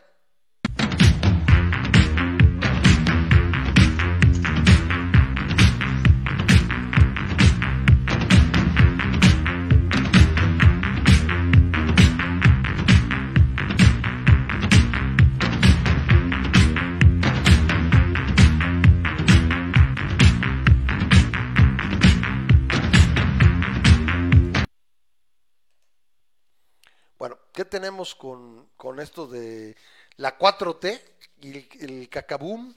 Pues eh, dos cosas. Uno, eh, la eh, secretaria de la Función Pública dio positivo a coronavirus la semana pasada. Aquí está eh, Irma Heréndira Sandoval Ballesteros, la titular de la función pública, dio positivo a coronavirus. No sería tan impactante, porque bueno, e- e- es un hecho que si todo el tiempo, y aquí no va a dejar este, mentir Will, si todo el tiempo que los ves en cámara, que le sacan fotos, o sea, todo el tiempo no traen, no he visto a nadie del gobierno federal, o sea, de los encumbrados que use cubrebocas y que use los protocolos de bioseguridad, tarde que temprano van a salir uno que otro más contagiado. Eso no es extraño. Lo canijo es que se supone que lo retrasaron unos días, o sea, porque dio positivo el día 20 y tuvo al menos un par de reuniones con varias otras personas de la 4T en sitio cerrado, sin tapabocas. Y por lo menos quiero pensar que estos güeyes se dieron la mano, ¿sí? Tres días antes. Entonces, vamos a ver qué onda. ¿Sí? Y es donde también va a ser cabrón. A que el coronavirus sea el detonante de que la cuarta T se convierta ya en, en cosas del pasado.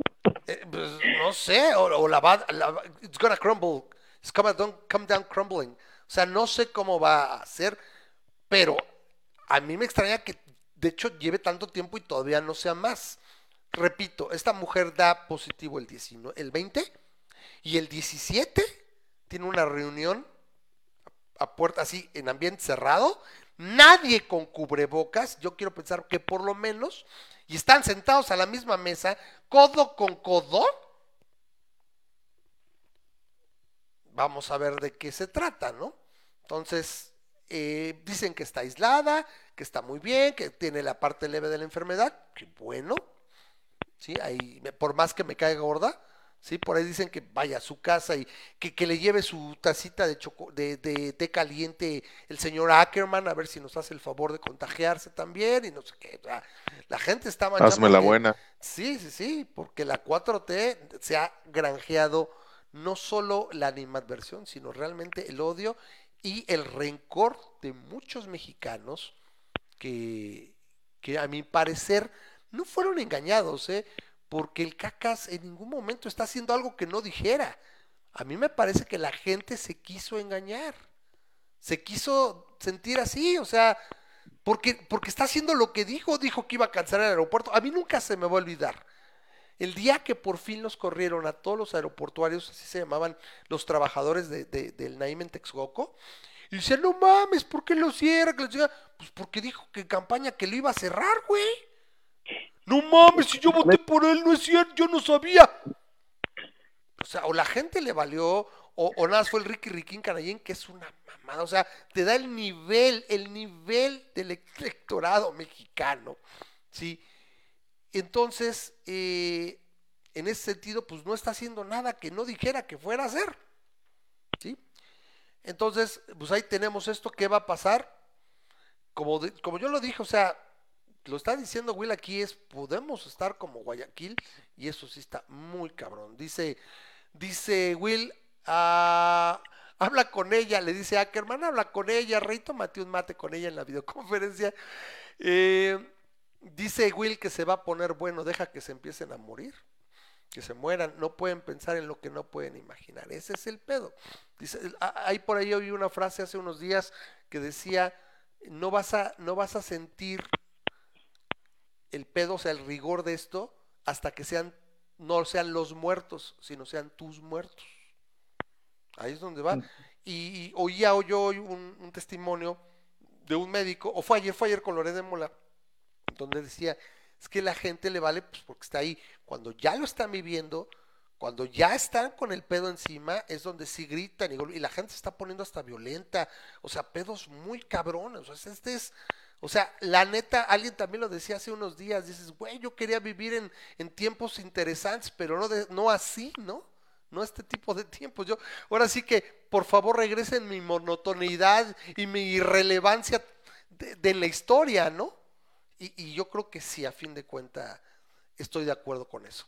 algo más, no sé, Memo, ¿tienes otra cosa? Y bueno, tenemos por ahí también rápido este, esto que ocurrió, lo que dijo ayer, porque es el tremendo acabose y es, este güey se está, pues, pues ya cada día nos sorprende esto de que el Banco Interamericano de Desarrollo y el Consejo Mexicano de Negocios crearon una forma de dar liquidez mediante, se llama factoraje inverso, permitir, y no lo, explicamos, lo explicamos más a fondo la, la próxima semana, pues que ya estamos muy, muy apurados de tiempo, eh, permitió que, que se, eh, se les diera liquidez a muchas empresas mediante, eh, com- como si le compraras o como si les pagaras por las facturas que tienen detenidas de otras empresas. Entonces, operando, ¿no? Haz de cuenta que te pagaron esas pendientes, operas, vendes, surtes y otra vez, ¿no? Y cada tres meses en este como financiamiento revolvente con dineros de privados para privados,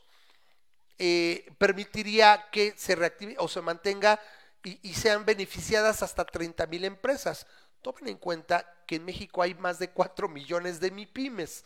Pero bueno, 30 mil bien seleccionadas de algo serviría para mover dinero, ¿no? Estarías hablando de casi 1.4% del PIB. Algo es algo. Y Don Cacas ayer se enojó porque no sabía ni qué pedo, porque pues, dice, "Si yo no soy el alma de la fiesta, no me gusta, y sacó unos modos muy, muy malos. Yo no sé si se le están yendo las cabras al monte, Memo, pero sí me preocupó ayer, o sea, cada vez me preocupa más este güey, o sea, sí es, sí, y aparte viene, la, seguramente la próxima semana vamos a estar hablando de esta legislación que metió para controlar el presupuesto, con eh, declarando una emergencia, sea sanitaria, o sea, si hay una emergencia, dame chance para que yo organice el presupuesto. El güey no puede balancear ni su chequera, porque ni tiene, güey, y quiere balancear el presupuesto del país. Yo nada más les recuerdo, mm, Misa propose to give emergency powers to the Supreme Chancellor. Y ya saben cómo nos fue. O sea, literalmente.